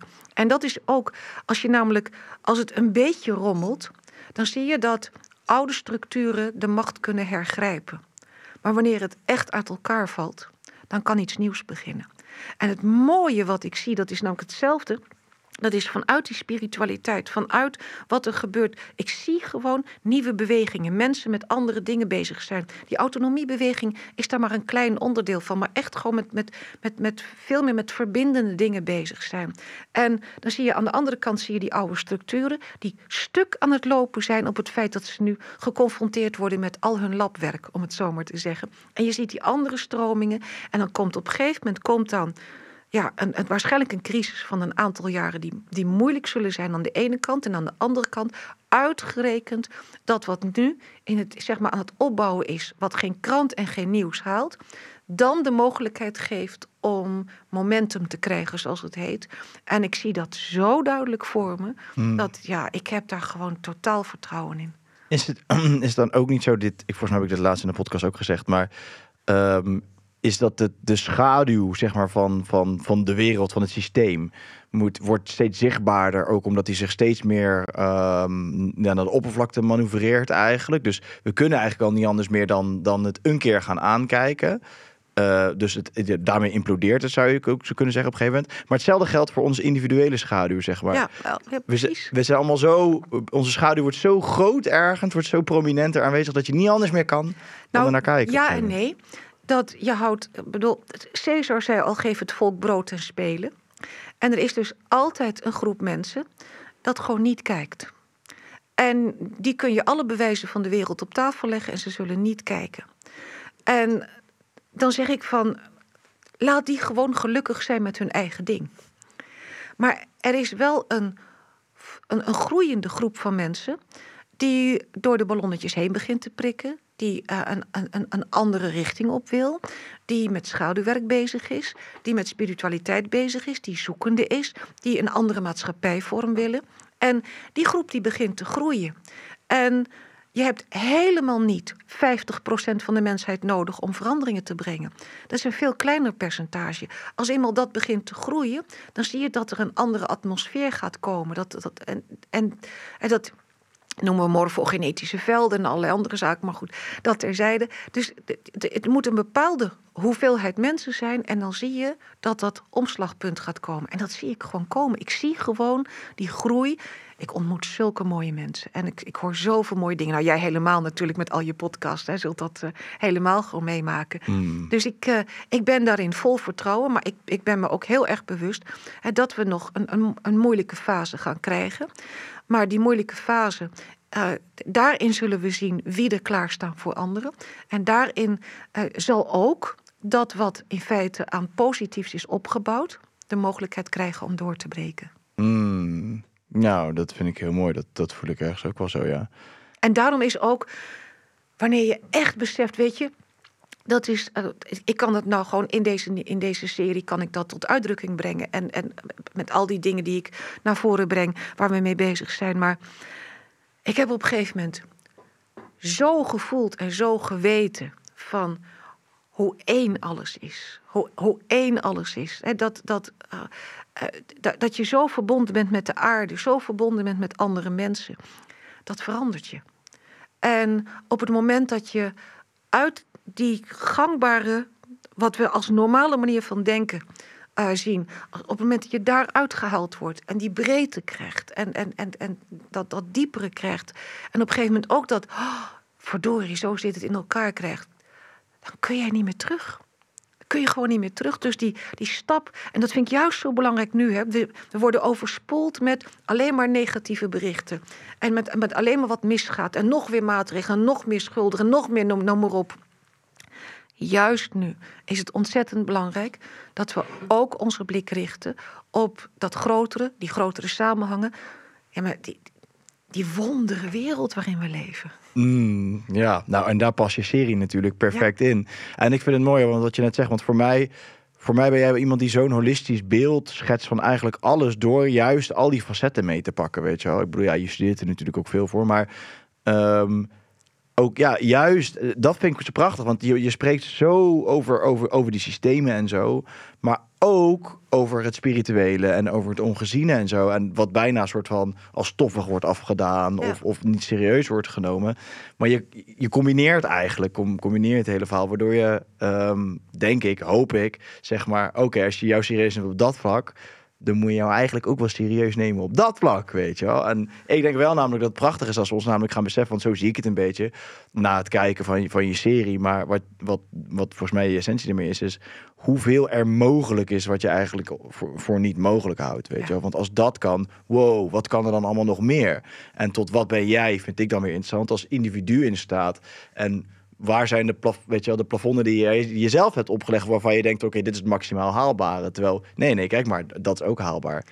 Uh, ja, en als je daar, als je die energie gaat voelen en als je die gaat leven, wow, wat is allemaal mogelijk dan, weet je wel? Maar, maar iets, iets dat minstens zo belangrijk is, dat is dat um, Jong heeft op een gegeven moment uh, gezien, en dat, dat, dat, dat laat hij ook in zijn werk heel duidelijk zien, hoe hij daartoe gekomen is heeft laten zien dat er een latente zinvolheid is in het bestaan. Met andere woorden, ook al kunnen we daar misschien niet bij, maar de, de, hele aarde, de hele mensheid, er is een latente zinvolheid die ergens naartoe gaat. Hij noemt dat het absoluut weten. En hij laat zien dat ieder van ons een zinvol deel is van die latente zinvolheid van het bestaan. Ieder leven is zinvol. Alleen de stap die jij moet zetten, is om het maximaal zinvol te maken. Prachtig. Dat is de essentie eigenlijk, toch? Ja. De essentie. Ja. Karen, ik, uh, we gaan nog wel afsluiten hierbij. ja, wat moeten we hier nou, nou nog zeggen? 23 maart is hij te zien. Gaan we op Dead Spirit. Hartstikke ja, toch? mooi. Acht afleveringen. Ja. Elke week op woensdag. Ja. Ik uh, heb er zin in. Karen, dankjewel voor het aanwezig zijn en voor alles wat je doet en hebt gedaan de afgelopen Dankjewel. Thanks. Lieve vrienden, ik hoop dat jullie het tof hebben gevonden. 23 maart staat het voor jullie klaar op that'sthespirit.nu.